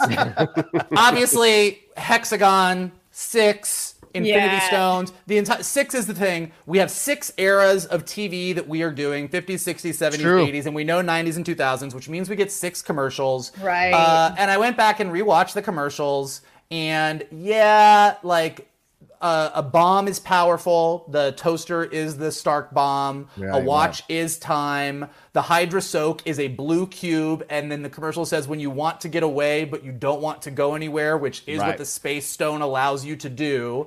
Uh, And then the Lagos, the Lagos brand paper towels are cleaning up a red spill of red liquid, which is the ether, which is the reality stone. So Reality. I think Yeah. that's pretty much. I think that's pretty much dead on. Yeah. Um, and as we've discussed early on, uh, you know, Lagos brand paper towels for when you make a mess you didn't mean to, Right. which is exactly what Wanda does in Lagos. Right. Another thing, I got accused last night of being a tinfoil hat person the way Shannon is, but something, I and I don't know what this means. I actually don't know, but like I noticed it in the in the uh, Hydra soak commercial, Hmm. and I didn't see anybody say anything about it online, and I was like, maybe it's just a thing, but. If we're assuming that these are Wanda's parents in the commercial, which I think is a safe bet, and then in the past, in in this commercial and the last commercial, they had two kids. Yeah. Why is the girl black? Uh, I don't know. Yeah. I don't know. like I was I was told that that probably wasn't anything and it wasn't a big deal, but because these commercials are so go out Yeah. of their way to Right. mean everything, and the fact that Monica Rambeau uh, in the third episode kind of became like a major character and everything else, like I do just think it's an interesting choice that you have Yeah. these two white slash European uh, couple who we've seen Right. throughout all the commercials, and they now have two kids, and the boy is white, but the girl is black, and Yeah. I just think that's curious, and I don't know what it is representative of, but it's just something to consider. Sure, I can Yeah. I can see that. Okay. Yep. Uh, uh, another thing to throw in here: his hair is very similar to the old school Magneto hair, the old school Quicksilver hair. You almost want to see the streak in there. So it was interesting to see his hair. Yes, it's 80s, but it's also a little referential in the way the uh, dad's hair looks for sure. All right, uh, move on to the next scene. Kids are looking for Sparky. Uh, we find out that Sparky has died. It was uh, eating leaves in Agatha Harkness's uh, uh, garden there, or trees, bushes there. We also see the mailman. They come across the mailman again. I saw someone speculate, and I love this, that the mailman is actually the witness protection person inside that Jimmy Woo was supposed to was uh, referencing when he met Monica. Ah. So that could be the person who was on witness protection in there and just trying to survive. And he's so casual. He's so not afraid of Wanda. It's so interesting. He's not hesitant at all. He's like, "What's up, my dudes?" And then tells them they tell them what's going on. He's like, "Oh, your mom will find it, right, ma'am?" And then rolls on out of there. Plus, he's sloppily dressed as a mailman. The hair looks like a wig. I just don't know if he's hundred percent what he seems to be. Uh, Agnes comes out of the bushes with the dog. Her hair is even bigger than before. Uh, it's insane. I, I remember the 80s, Lord God. She found Sparky in the azalea bushes. She ate the leaves. Now he's dead. The kids start to cry. Wanda stops them from aging up. This is really curious. Says the urge to run from this feeling is powerful. I know, Emma. They ask her to fix the dead since she can fix anything. Agnes asks if she can do that as if she doesn't know, which is weird. And then Wanda Yeah. tries to explain that there are rules in life. We can't reverse death, no matter how sad things make us. Then Vision shows up, and Agnes looks, in my opinion, almost slightly pissed that uh, Vision has shown up to kind of just uh, uh, mess up what she's trying to do here. What'd you think about this scene? I don't know if she necessarily looked kind of pissed, but like Okay. I will say that there are definitely moments with Agnes, as I brought up, she's the one who brought up the idea that Geraldine didn't belong there, that like there wasn't, Right. she didn't have anywhere she fit into the neighborhood. Like she had no home, she had no family. And then again, like this is Vision showing up in a moment where Wanda's trying to have a teaching moment with these kids. Right. Um, and uh, and again, it's it is a little bit referential in terms of eh, which isn't to say that like in sitcoms in the 50s, 60s, 70s that they didn't have moments where more serious things occurred, but like in the 80s in particular and, and into the 90s, 2000s, et cetera, it's something that they like sitcoms very frequently had these like teaching moment episodes. so yes. it's not that weird really from a sitcom standpoint that like Wanda's not in a place now where she's going to reset everything to be idyllic and perfect and always end the way that always end the easy way, shall we say. Yeah. Um and yeah, so and as she does that like it feels like sitcoms have become a, a more uh, like accurate representation Mm. of reality and certainly as she gets closer to the era of her own reality then she gets closer and closer to again her own actual reality outside of Yeah. westview Yeah. and so vision showing up when he does just reinforces this idea of like we're going to have this nice teaching moment. And also wanda might have to start to confront the fact that she may be reanimated vision Right. you know still not 100% right. Like she technically kind of maybe brought him back from the dead. We don't fully know what's going on there but it's that like he's interrupting so that Wanda is almost like grasping closer at real reality and having again the teaching moment instead of going everything's fine. Right. Yeah. Mike, the kids say you can do everything. So they clearly accept that Wanda is some sort of powerful sorcerer or wizard or witch or whatever you want to say. And so they say, bring the dog back to life. Uh, uh, and then she says, almost blissfully unaware of what she's doing, that you, you can't bring people back to life and you have to confront the feeling of loss and you have to go through the feeling of loss. You can't just run away from it. This seems so odd from someone who's supposedly in control of this whole situation. Well, I mean, I think it's. I think that this scene is sort of getting to the point of like she's really not in control of this situation. Yeah. Uh, also, when she, when they ask her to bring people back from the dead, uh, I disagree, with Johnny, with you a little bit about Agnes looking pissed or whatever. Like Agnes, first of all, seems completely genuinely sad that this dog died. She doesn't. she's- Yeah. This isn't. This isn't fake acting, Agnes. No, this Okay. is like yeah. If Agnes say so. having like a real moment. If you and say when, so. and, and I don't and agree, per- but all right. And and particularly when Agnes looks at Wanda and says, "Can you do that? You can do that." Uh, I think she is completely baffled, and I don't think that. I think what we're getting to it here is this is a scene when Wanda's saying you can't bring people back from the dead.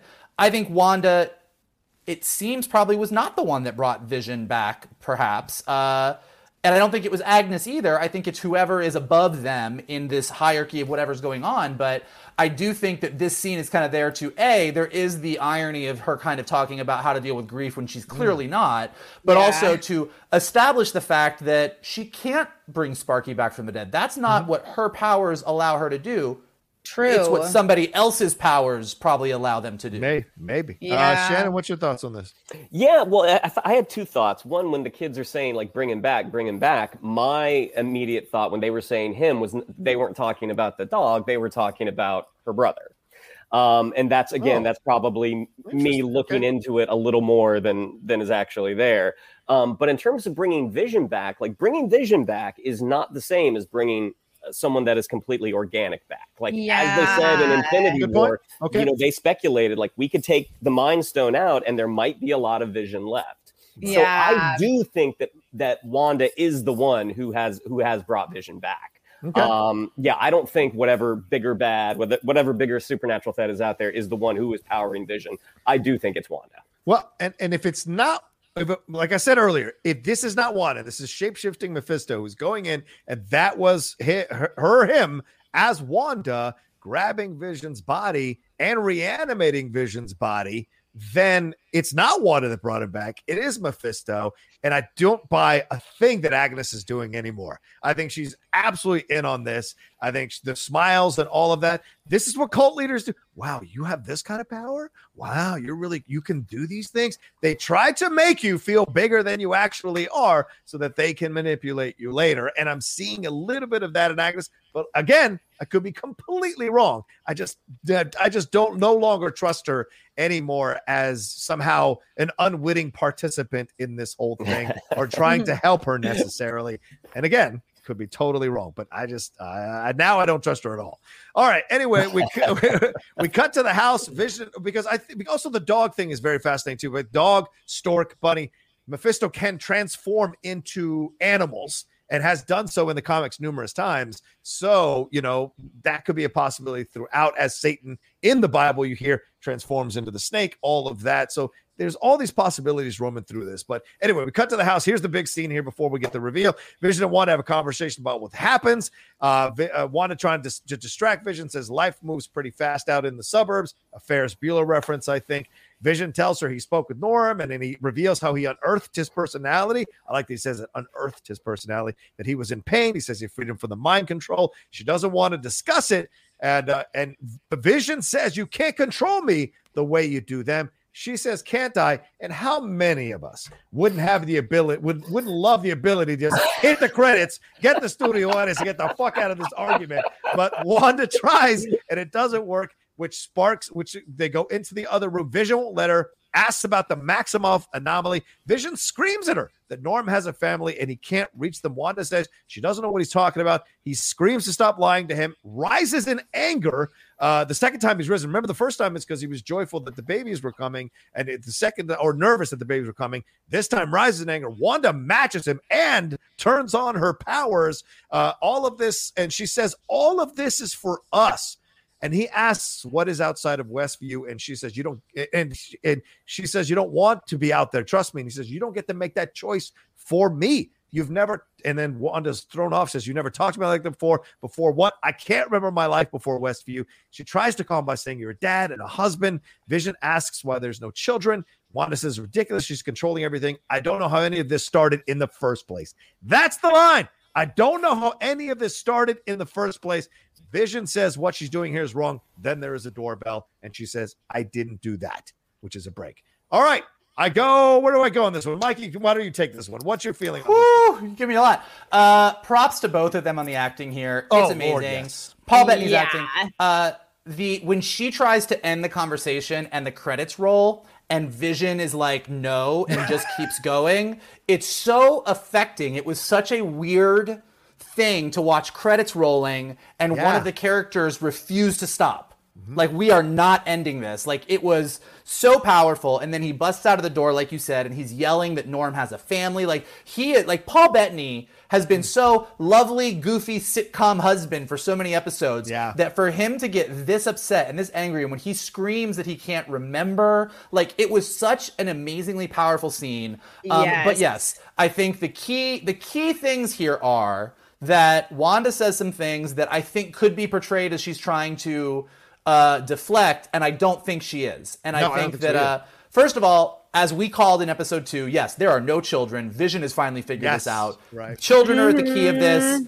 Children are the key. When we wrap everything up, I'll tell you sort of my overall working theory at the moment. But uh, Wanda, do you really think I'm controlling everything? That I'm somehow in charge of everyone in Westview? I don't know how any of this started in the first place. I think that's a thousand percent true. Yeah. I yeah, think she's not controlling. She's controlling everything in her limited sphere. She can keep things, you know, she kind of distracts vision. She does have her strong, her powers have leveled up, but she is not the puppet master of all of Westview. Right. She can't actually right. do that. Um, and I think that's really, really, really important. Also important for their relationship, Vision doesn't believe her. Yep. Vision Vision says when, when the doorbell does ring, and before we get to that part, but when the doorbell does ring, she says, "I didn't do that. Uh, you don't believe me." And Vision says, uh, I want to, but at this point, I'm ignoring statistics. like yeah. he does not, he has lost trust. Like so, as as we said before, when he says to her in that earlier scene, "You and I have always been of the same mind." Yeah. Even in Civil War, when she turns on him and leaves with Hawkeye, they apologize to each other at the end of the fight. Like even in that yeah. confrontation, mm. they were always sort of on the same page. And here, they are very much not for the first time. Yeah, Emma, thoughts on this? I mean, it was just like again, it definitely brought up the idea, as you say, the the very intentional wording of mm-hmm. uh, I don't know how any of this started in the first place. Again, it like cycles back to the conversation with Monica where she's right. like, I don't believe that you wanted to hurt anybody. Right, right. And Yeah. that like it, and the thing is that it's like it doesn't necessarily mean that she's not the architect of this because i think that on some level her powers are what is maintaining this reality Mhm. but whether it's a but the but it's certainly not a hundred percent her who is maintaining the illusion you know what i mean and Yeah. it's like but i think that the the illusion is dependent upon her wanting it to exist Yeah. which is yeah. i think where that ending scene comes in Yeah, absolutely. And Shannon, you look at these two contradicting lines. She says, "I'm do whatever I'm doing, I'm doing for us," and then she says, "I don't know how this all started in the first place." So it seems like this thing started without her. She was brought in, uh, and this reality was created for her, and she went along with it and wants to maintain it because she loves being here. So she's not necessarily the architect. It was laid out, and then she was put in to make it seem as if she was creating this whole thing. What do you think? Well, I mean, think about how episode one started. It started with uh, credits for a 1950 sitcom. Yeah. Like, it just started. Like we Yep. didn't, and, and that was one of the choices that kind of initially surprised me. And I'm like, oh, we're just going straight into this, and it had, it had it had less to do with it being a creative choice, but more being like, this is what is actually happening. This Yeah. is where she wakes up. She wakes Right. up in a perfectly idyllic, uh, idyllic life. Yeah. Um, and even though, like, I mean, I can't say anything better than Mike and Emma have already said, but one thing that really struck me with uh, Paul Bettany when he turns around and talks about Norm, even though like Paul Bettany has sounded the same the entire series, Mm. he, he still has his English accent. When he's when he says, you know, I re- basically I removed your oversight. Yeah. Um, that is the first time to me he really sounds like the Vision that we know from the movie. Is it that clinical seriousness? Great point. Yeah. Great point. Absolutely. Uh, all right, let's get to the big reveal. The, who is that? Who is ringing the doorbell? She does say she didn't do that. Yet another uh, situation, a little line here, right, where she's saying like she's not in control of this fully. Uh, uh, Wanda opens the door. We cut to the base, hear the warning sounds, and Wanda sees Evan Peters there as uh, essentially her brother Pietro, possibly Quicksilver. He's dressed in a badass 80s leather jacket. we, we hear the studio audience react and clap as they normally do when a guest star shows up or someone shows up from a long time ago. She said, he says, and there's a pause. She's kind of taken aback and really genuinely shocked that he is here and says, uh, long lost bro, get to squeeze his stinking sister to death or what? With the terrible New York accident. accent, and Darcy says she recast Pietro, which everyone I think was saying when they saw this, even though it was teased last summer that this was a possibility. Vision asks who this is. Wanda says Pietro. Then he steps in and says, "Who's the popsicle?" And we go to black. Um, I would like to take this one first. This was so great and a great surprise. And to me, this is what it's referencing. For those who may not know, that's Nick from Family Ties. This is out, and that's the dog he had. And in this episode, he gets a dog that day, and the dog li- dies later on that day, just like the dog died in this episode of WandaVision. So, and that's so totally what they're referencing. He was Mallory's boyfriend on Family Ties, and that's Scott Valentine who plays Nick. And by the way, they tried to spin off his character apparently four separate times, and none of them got off the ground. That's one hilarious. of them, one of them aired for two episodes. Who was one of the co-stars? Julia Louis Dreyfus. No lie, go and find it on YouTube. It is there. Uh, so to me, this was incredible to watch as a Family Ties guy. The accent, all of it fits. But Mikey, it's Pietro. Mikey, it's Evan Peters. It is not Aaron Taylor Johnson. What are we doing here? Well, okay, a couple things. One, uh, I think this is like really confirmation that like Wanda's not in control. She didn't do this. She didn't Yeah. do this. Wanda and Vision are having this very serious talk. It looks like this might go a certain way. Vision is going to crack Wanda open. She's going to say, I, "This is what's happening," and before they can actually have any kind of emotional resolution, her brother shows up. Yeah. Uh, so let's Oh, just say, point. let's just say Mephisto. Right. Yeah. Uh, like whoever's controlling this is like, fuck, I need a distraction. Mm-hmm. I need a big one. This is what I need.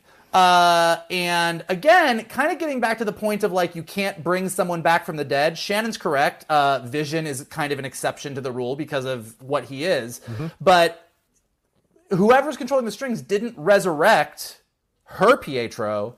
Right. They had to go pluck a Pietro from another universe and drop him in here. So I think that A, this kind of shows that someone is pulling the strings and trying to keep Wanda happy or in mm-hmm. check at least.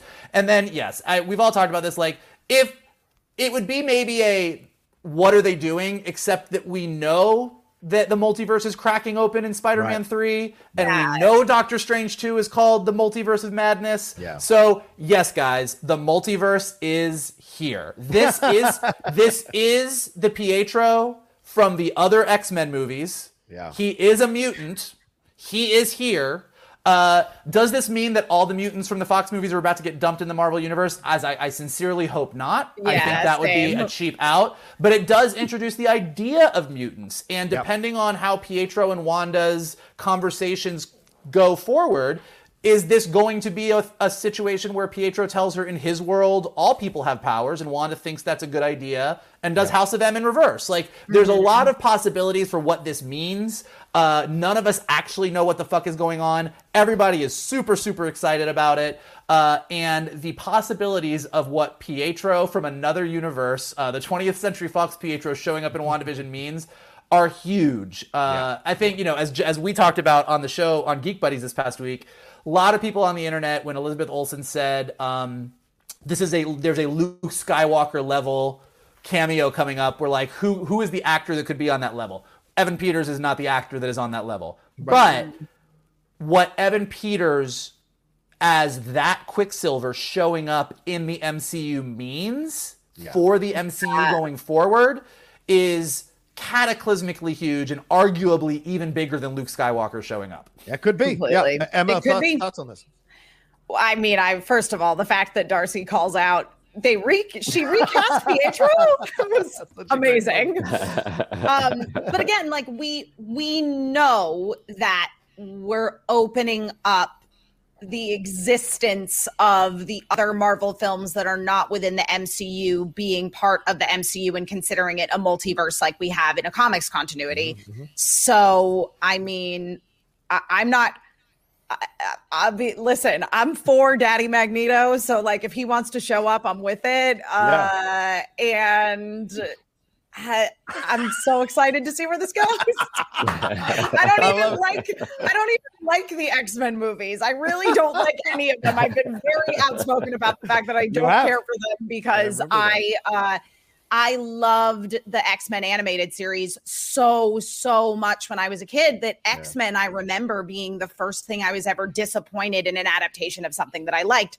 And most of that was central to the character of Rogue, who I loved on the TV show. And I hated Anna Paquin as Rogue with every fiber of my being. I did not want her to be a whiny teenager. I wanted her to be the like, sassy lady with admittedly a lot of emotional baggage and issues that was on the 90s TV show, who to me was an adult.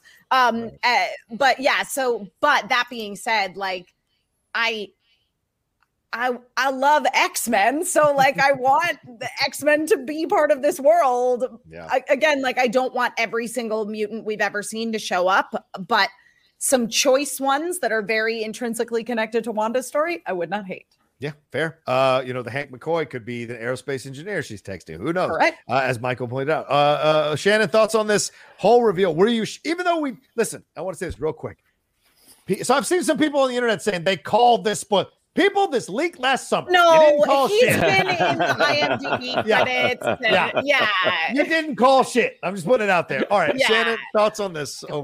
Well, part of me, like honestly, because I was kind of like, "Ah, I don't, I don't think it's going to be Evan Peters. Like I, throughout like film details being leaked, I, I'm always in my in my head canon. I always kind of push against it. I'm just kind of like, no, I think that's what they want you to think, and then it's going to be something else. Like for the longest time with like Rogue One, when they didn't officially say it's about the the you know the people stealing the plans for the Death Star, I'm like, maybe it's not it. Maybe that's not it. Maybe that's what they want you to believe.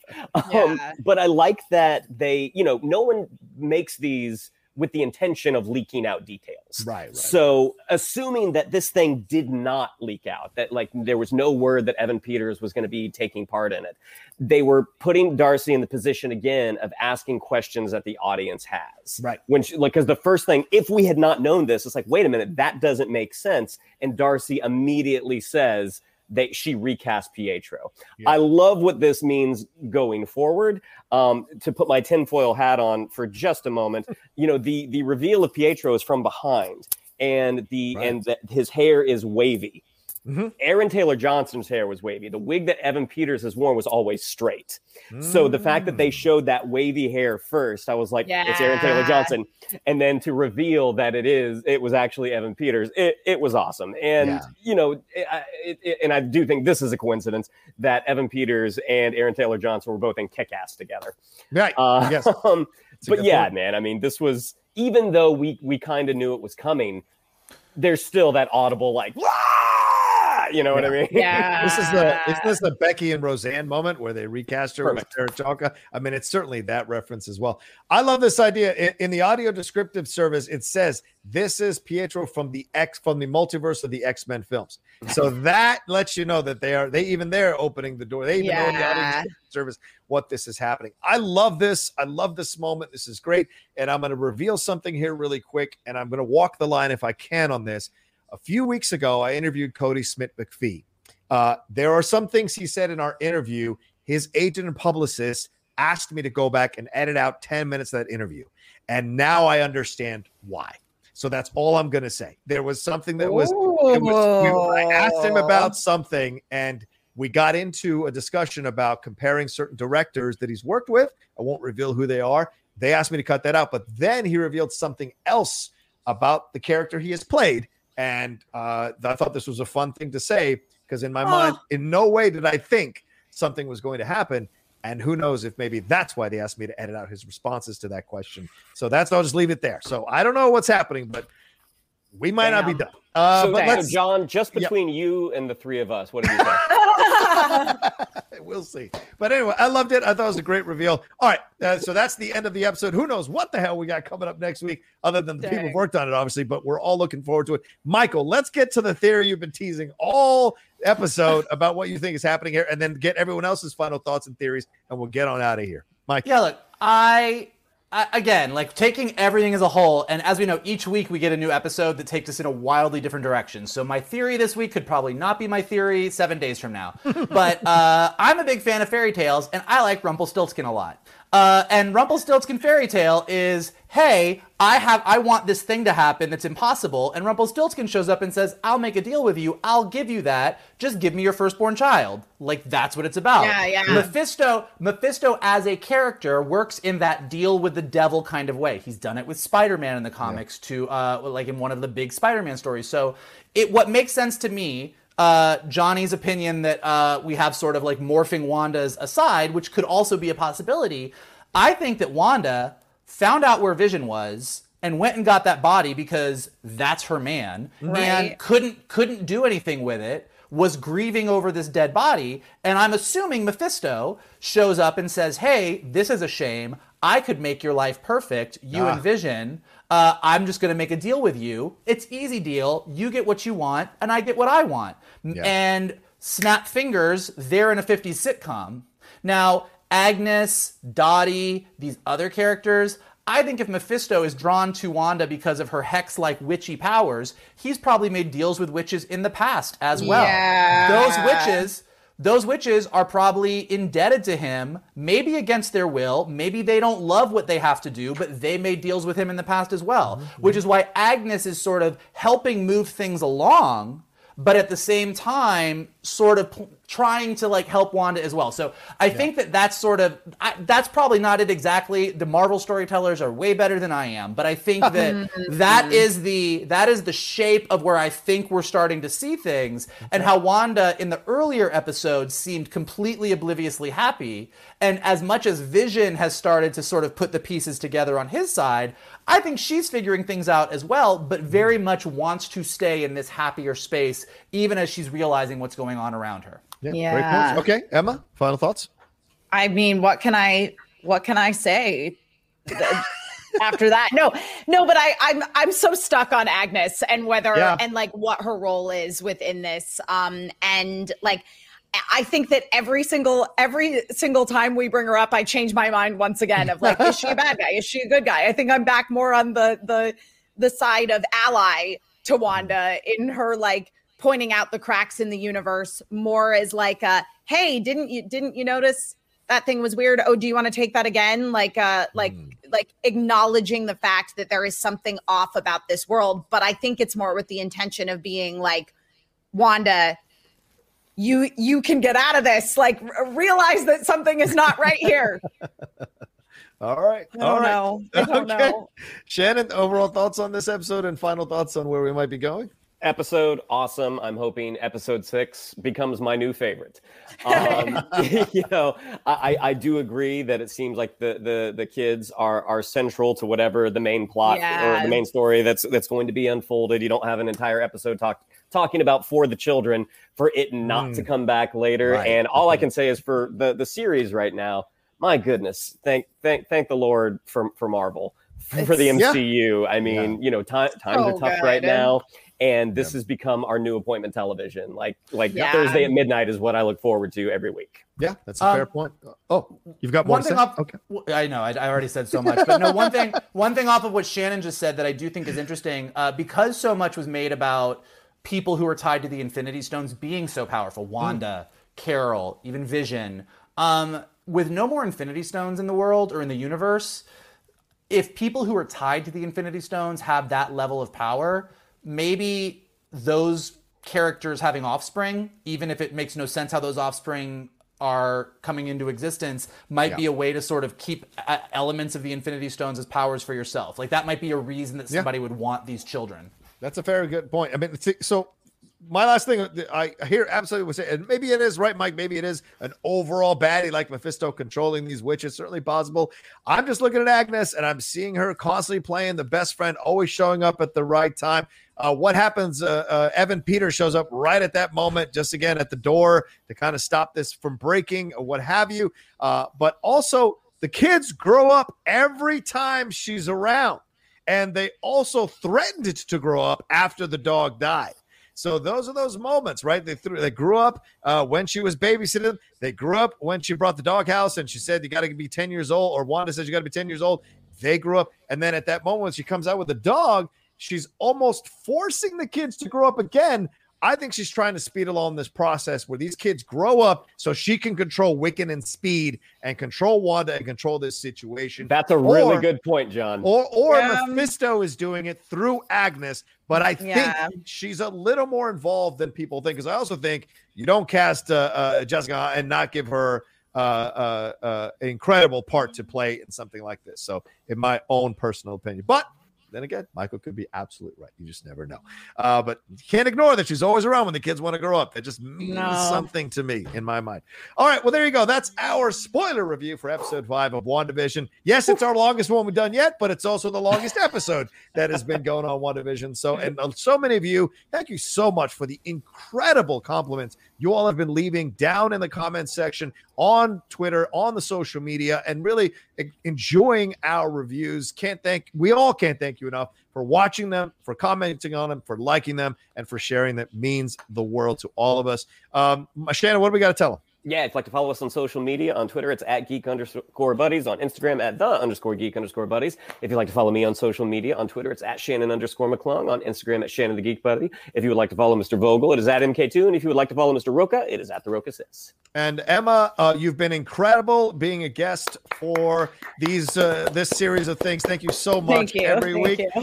you are amazing. No, honestly, you're so essential to this review show. Please tell us uh, where they can find you and everything you got going on. Yeah, I'm at Emma Fyffe uh, all over the internet. That's my name. I keep it real simple. Um, uh, on my Twitch channel on Thursdays, which is twitch.tv slash Emma Fyffe, I am doing a stream which I refer to as Thirst Days at 6 p.m. Pacific. I make cocktails and um, play Otome games, which are Japanese romance sims. Playing Code Realize right now. It honestly, uh, we adopted Dracula last week, and like that's not that's not like a euphemism or or like a uh, an- we ad- adopted Dra- no literally like we adopted dracula. He's now our son sort of. So it's getting wild. Uh please come hang out if you want to. And then of course awesome. uh, i'm doing work over on the download on Venn new episodes drop on venn.tv every monday through friday at 10 a.m pacific and they rebroadcast at 6 p.m uh, and then also we have the Venn download youtube channel where i've got some um, projects that are in development that we'll start shooting next week so they should be up there in the next couple of weeks that i'm really excited about Awesome. Yeah, please follow him and everything she does. Michael, what do we have to tell him? Uh, look, we got a lot of things going for us this little podcast. Brevity is not one of them today. um, but uh, if you made it this far, hopefully you stick with us. Uh, Here's what we need you to do hit the like button below, subscribe to Johnny's Outlaw page. Lots of amazing content. If you are listening to us right now on Anchor or Spotify or Apple Podcasts, go ahead and give us some stars, give us some comments, helps us go up in the rankings. And the best thing that you guys can do is uh, link this in your Twitter profiles, retweet this, tell people to check it out, send it to your friends who are confused about WandaVision, tell them you have an epic review of this week's episode, uh, and and uh, it's going to dive deep for your friends. So uh, that is what you can do for us. That's right. I'll do all that for us and never forget Baby Vision. All right. That's it for us. Uh, we're getting out of here. Thanks, everybody. Uh, thanks for watching this episode of uh, WandaVision spoiler review for episode five on the. Geek. Buddies!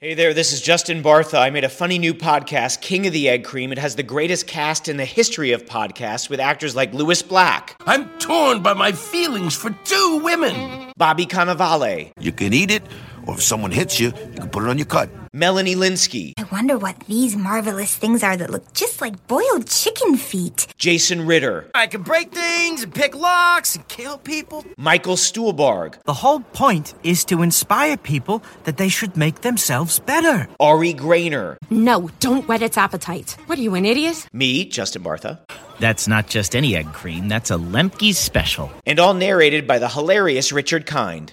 This is the story of Harry Dalowitz and how he rose from nothing to become New York's King of the Egg Cream.